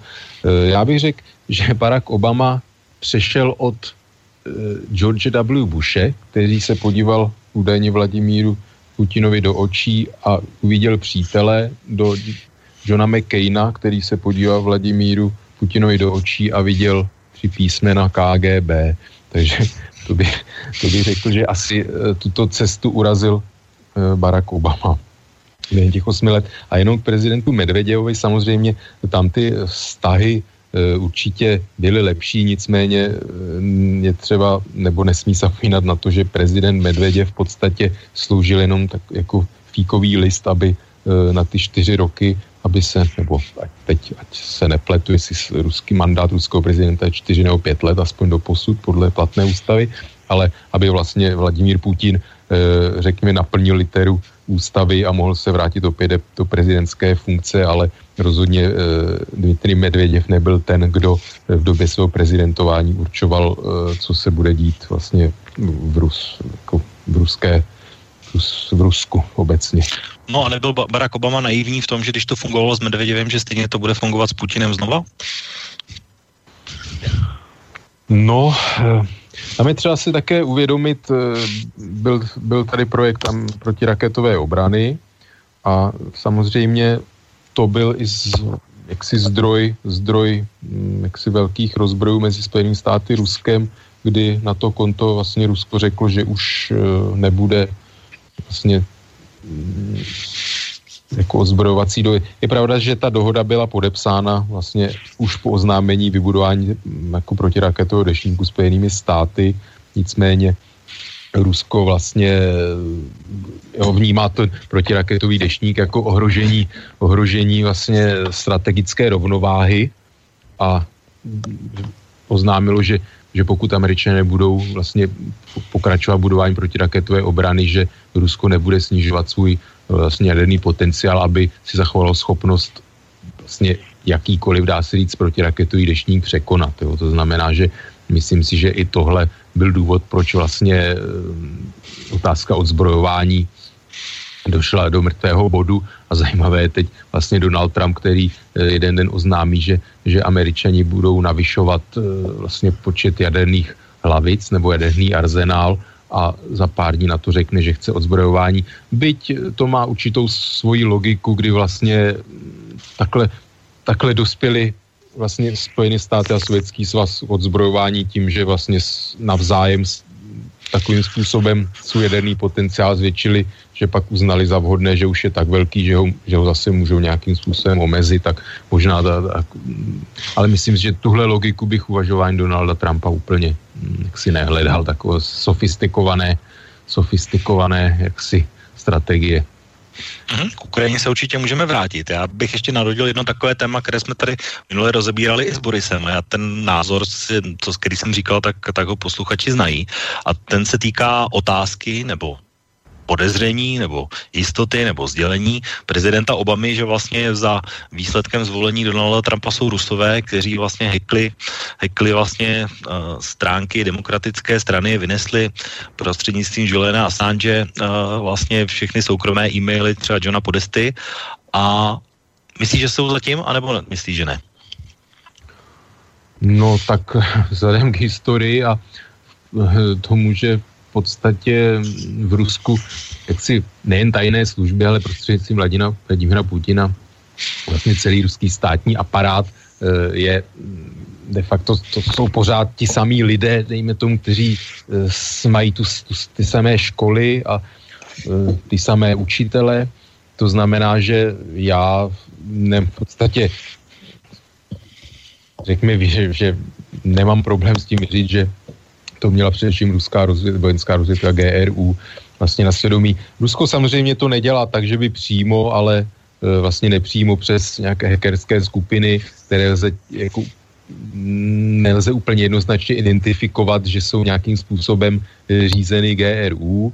Jo, Rusko přesně dělá politiku takovou, aby e, jako ty skutky ne, nemohly být jako věrohodně stoprocentně připsány na jeho vrub, ale samozřejmě eh, jak si logiku to má, být na druhou stranu um, ty volby tak, jak dopadly a na základě čeho se rozhodovali, dle mého názoru, američtí voliči, si úplně nemyslím, že by uh, ty zveřejněné e-maily, ty v podstatě jak si ukázali to, jak funguje ten takzvaný establishment, vlastně ve Washingtonu, jak se uvažuje takový určitý klientelismus a tak dále, který vlastně vlastně je jako doma v demokratické i v republikánské straně, tak samozřejmě um, nebylo to jako určitě nic, co by Hillary Clintonové eh, přidalo na popularitě, ale nejsem si úplně jistý, jestli zveřejnění těchto e-mailů eh, bylo ta, ta roz, ten rozhodující prvek, který Hillary Clintonové prohrál volby. Tak, tak to je jenom taková odbočka. Ono vlastně ty vztahy se akcelerovaly až do úplné do úplně špatného konce a můžeme se vlastně přesunout k tomu, protože už se blíží pomalu konec, tak a, a vlastně, co vlastně, o čem jsme se bavili, myslíš, že uh, Obama přežije z hlediska nějakého svého odkazu, něco, co vlastně si budeme říct, ano, tohle udělal, tohle zůstalo, anebo všichni tady ti noví hráči, o kterých jsme tady mluvili, ať už jsme se bavili o Sýrii, o Iráku, nebo uh, o nastupujícím prezidentu, třeba Trumpovi ve vztahu k Rusku. Zůstane vlastně z toho odkazu něco, na, na co bychom vzpomínali, tak jako já jsem vzpomínal uh, ty bývalé prezidenty Bushe a Clintona? No, tak jsi zmiňoval ty práva menšin v Americe, tak tam samozřejmě záleží na Donald Trump bude mít možnost uh, jmenovat přesně neřeknu číslo, ale několik členů nejvyššího soudu. Spojených státech, kde, který má rozhodující slovo v těchto vlastně otázkách, kdy samozřejmě se očekává, že bude jmenovat konzervativní, konzervativní soudce. Minister spravedlnosti je Jeff Sessions, obrovský konzervativec, takže mm, tam je otázka, jestli, jestli dojde vlastně k nějakému pohybu zpět. Barack Obama věří, že, že ten pohyb americké společnosti je v tomto směru nevratný, že Mm, jaksi nelze, nelze úplně z ty výsledky zvrátit. A pravda je, že to jsou věci, si myslím, které Donalda Trumpa až tak e, nezajímají. A další věc je, že on vlastně i sám vyjadřoval i během volební kampaně jaksi určité sympatie nebo ne, jako nes, nestavil, se, nestavil se k těmto otázkám až tak eh, jaksi nesměřitelně, takže nemyslím, že tohle by byl úplně, eh, úplně jaksi oblast, kde by, kde by Donald Trump jako měl ambici nějakým způsobem ty stávající vlastně pravidla a mm, jak si měnit. Eh, Obamacare, o té jsme, o, té, o té jsme se bavili. Tam je to tam ty signály jsou velice, velice zmatené, jak si co, co... Hm, tak to už jsme probírali na začátku, no.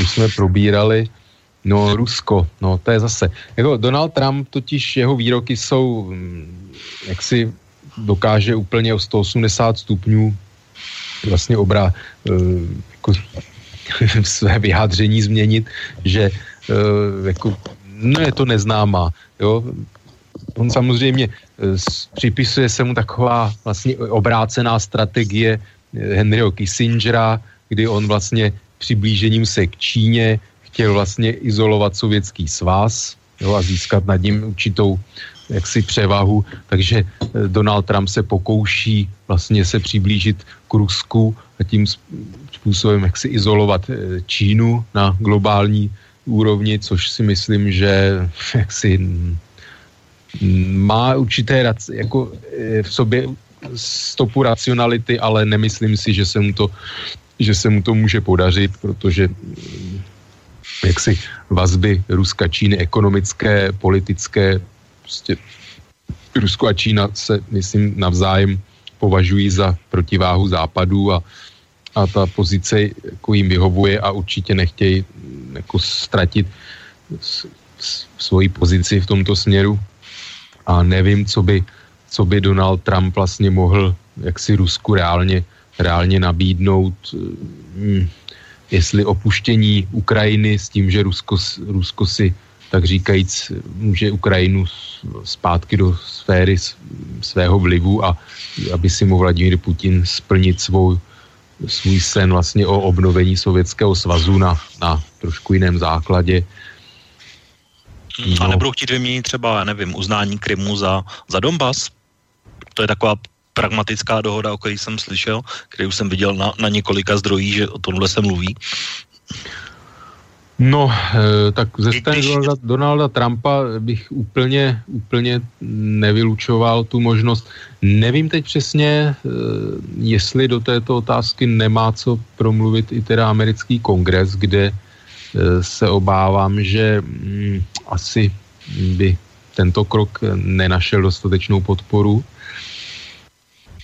No, je to samozřejmě možnost, Donald Trump chce uzavírat jaksi díly, obchody, takže e, myslím si, že e, jemu, jemu by podobný obchod, obchod vlastně asi nedělal úplně e, jaksi vrázky na čele nebo nějak, nevyvolával nějaká morální dilemata, ale nevím, no, tady, jak říkám, u Donald Trump je velká neznámá vzhledem k jeho vlastně minulosti a politické minulosti a, a jeho výrokům za poslední rok a půl, které skutečně dokážou uh, úplně proti, jít proti sobě, takže předpovídat reálně, jaká bude politika administrativy Donalda Trumpa, je velice, velice obtížné.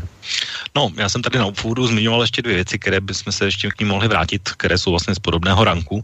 A to je právě ta klimatická dohoda, proti které Donald Trump vystupoval velmi výrazně, ale zdá se, že v tomhle bodě asi taky ustoupí, protože vlastně tohle má vliv na samozřejmě na ekonomiku a, a není to jenom tak, že vlastně může z toho vystoupit vzhledem k tomu, že se účastníkem téhle dohody je 200 států, včetně Číny. Tak myslí, že vydrží tahle dohoda?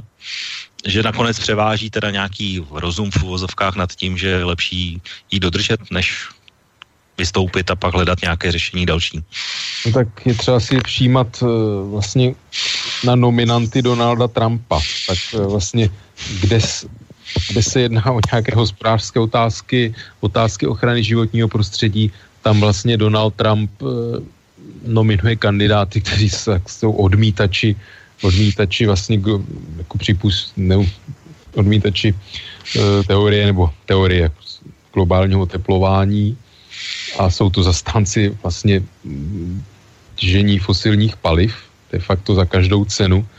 Takže mm, já, já se může také stát, že Spojené státy sice formálně neodstoupí od pařížské klimatické dohody, ale reálně nebudou plnit eh, jaksi její závěry. Takže to si myslím, že taky je určitá taková třetí, vlastně třetí cesta. A uvidíme, no, Donald Trump samozřejmě, eh, jak se zachová v podpoře obnovitelných zdrojů, obnovitelných energií, eh, sliboval horníkům, že, že otevře zase uhelné doly, že v Americe začnou opět fungovat ocelárny a podobné, podobné velice těžko uskutečnitelné záležitosti. Nicméně předpokládám, že nějaké překážky těžby ropy na Aljašce a podobně uh, asi Donald Trump stavět nebude, jako podobně. No, ale to zase ty kritici říkají, že se mu Obama teďko vlastně pomstil, nebo se mu snaží to znepříjemnit tím, že vlastně zakázal těžbu, že vlastně se snaží jakoby zablokovat, zablokovat vlastně tady ten, tady tu politiku, kterou Donald Trump prosazuje a že to je vlastně takový no. šprajc nebo pomsta vlastně za prohru a tak. Vidíš to taky tak? Nebo si no, myslíš, no, že to má nějaký jiný důvod? Tak je třeba říct, že to, co může Barack Obama sám o sobě sám o sobě prosadit bez, bez souhlasu kongresu, tak to může Donald Trump sám o sobě opět vlastně zrušit nebo změnit. Takže to si myslím, že mm, není, není úplně eh, jaksi spása v tom, že Barack Obama se ještě snaží na poslední chvíli vlastně učinit nějaká rozhodnutí, protože ty, co učiní jako americký prezident, tak Donald Trump jako americký prezident může nějakým způsobem revidovat. Takže myslím, že není úplně Jo, tady, tady je třeba říct, že Barack Obama na jednu stranu podporoval samozřejmě rozvoj obnovitelných zdrojů a moderních technologií, na druhou stranu za Baracka Obamy došlo k velkému rozvoji vlastně těžby ropy z písečných vrtů. Jo, tak, takže ani samozřejmě Barack, a víme, za jakých podmínek tato těžba probíhá, takže samozřejmě ne, ani Barack Obama nebyl ten e, vlastně vysněný prezident ekologických organizací, takže není, ne, není to tak černobílé, bych řekl. Tak, protože se opravdu blížíme už pomalu do finiše, tak eh, já jsem tady začal nějakým hodnocením. Možná jsem jenom nezmínil takové dva průzkumy, když se budeme bavit, protože tady říkali jsme nějaké naše hodnocení, tak já ještě než se do toho finiše dostanem, tak zmíním ještě dva průzkumy, které jeden je český, ryze a jeden je ryze americký. Jsou teda oba z tohohle týdne, takže jsou úplně čerstvé. V podstatě ta skupina, která hodnotí nějakým způsobem Baracka Obamu, jestli podporuje nebo nepodporuje, tak uh, vlastně v Americe ten počet nebo procento podpory je někde na 57%, což je úplně lehce nad průměrem všech prezidentů, kteří měli osmiletý mandát. Ten průzkum, který je český, tak říká velmi podobné číslo 55% a říkám to samozřejmě i s ohledem na možné přesnosti, respektive nepřesnosti. A těch odpůrců nebo těch, kteří ho kritizují, tak se to pohybuje někdy kolem 25% v, v obou těch případech. Takže zeptám se tě jednoduše, když jsem porovnával toho Clintona Bushe a Obamu, tak byl lepší prezident než Bush a Clinton? No, pro mě, za mě můžu říct, že byl, ale samozřejmě u mě hrajou i otázky, nebo roli i otázky osobnosti jo, kdy já prostě dovedu ocenit politika, pakliže má určitou nějakou intelektuální brilantnost, což u, u Barack Obamy jsem našel, poctivost, vlastně i v osobním životě, kdy žádné skandály, milenky, to, co jsme znali u eh, prezidenta Kennedyho, Franklin Delano Roosevelt, vlastně takový ti oblíbení američtí prezidenti v historii vlastně tak měli e, velice tak jaksi osobní život e, takový, který by dneska asi e, byl předmětem jako kritiky a různých e, vlastně různých e, jako nepopularity, řekl bych, tak e, vlastně Barack Obama má vzorný rodinný život, vzorně vychované dvě dcery, takže e, pro mě v tomhle smyslu samozřejmě to u mě přidává Baracku Obamovi e, jaksi na popularitě. Na druhou stranu mm, je třeba vnímat, že prostě Amerika není ten, kdo může ovlivňovat chod celého světa, že Barack Obama prostě byl postaven před, jaksi v nějaké realitě před nějaké problémy, otázky a můžeme se bavit, jestli nějaký jiný americký prezident by, eh, by je zvládnul lépe, jak by je zvládnul.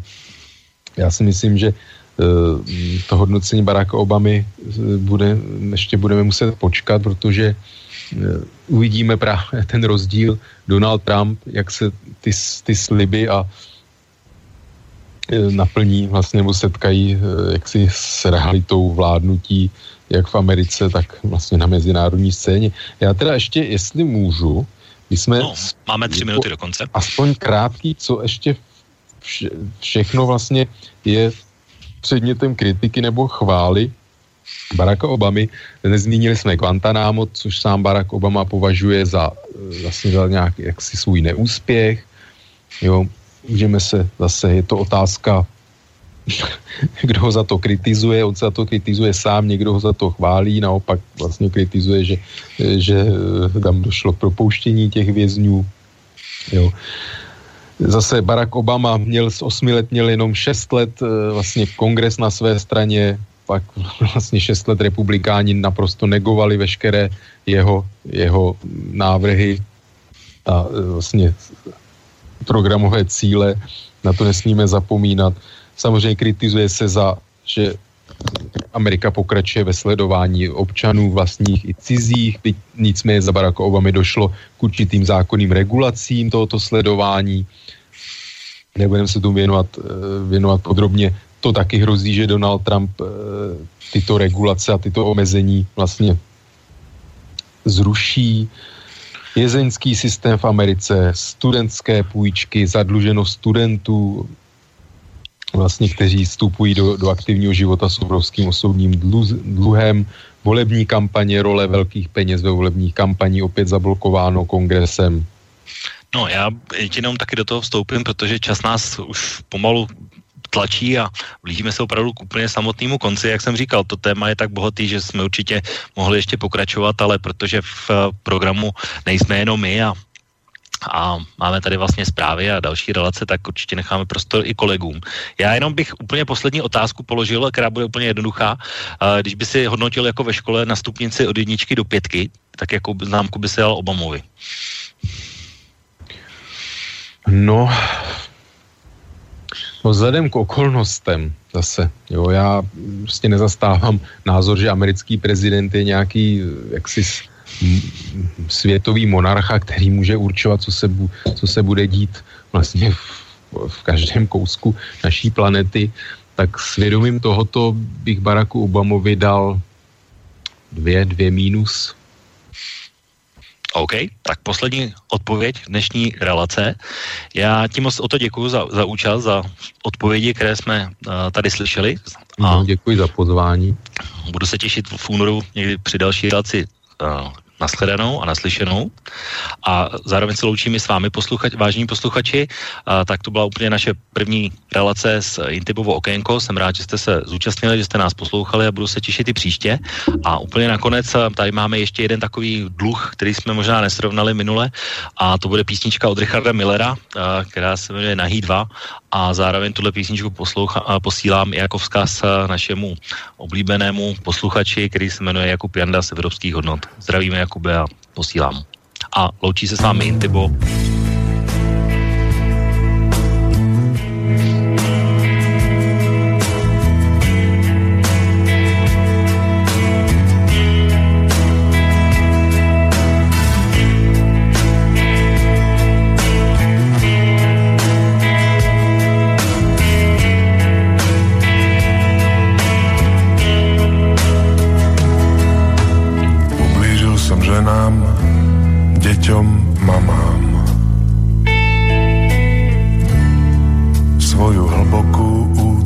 Skladám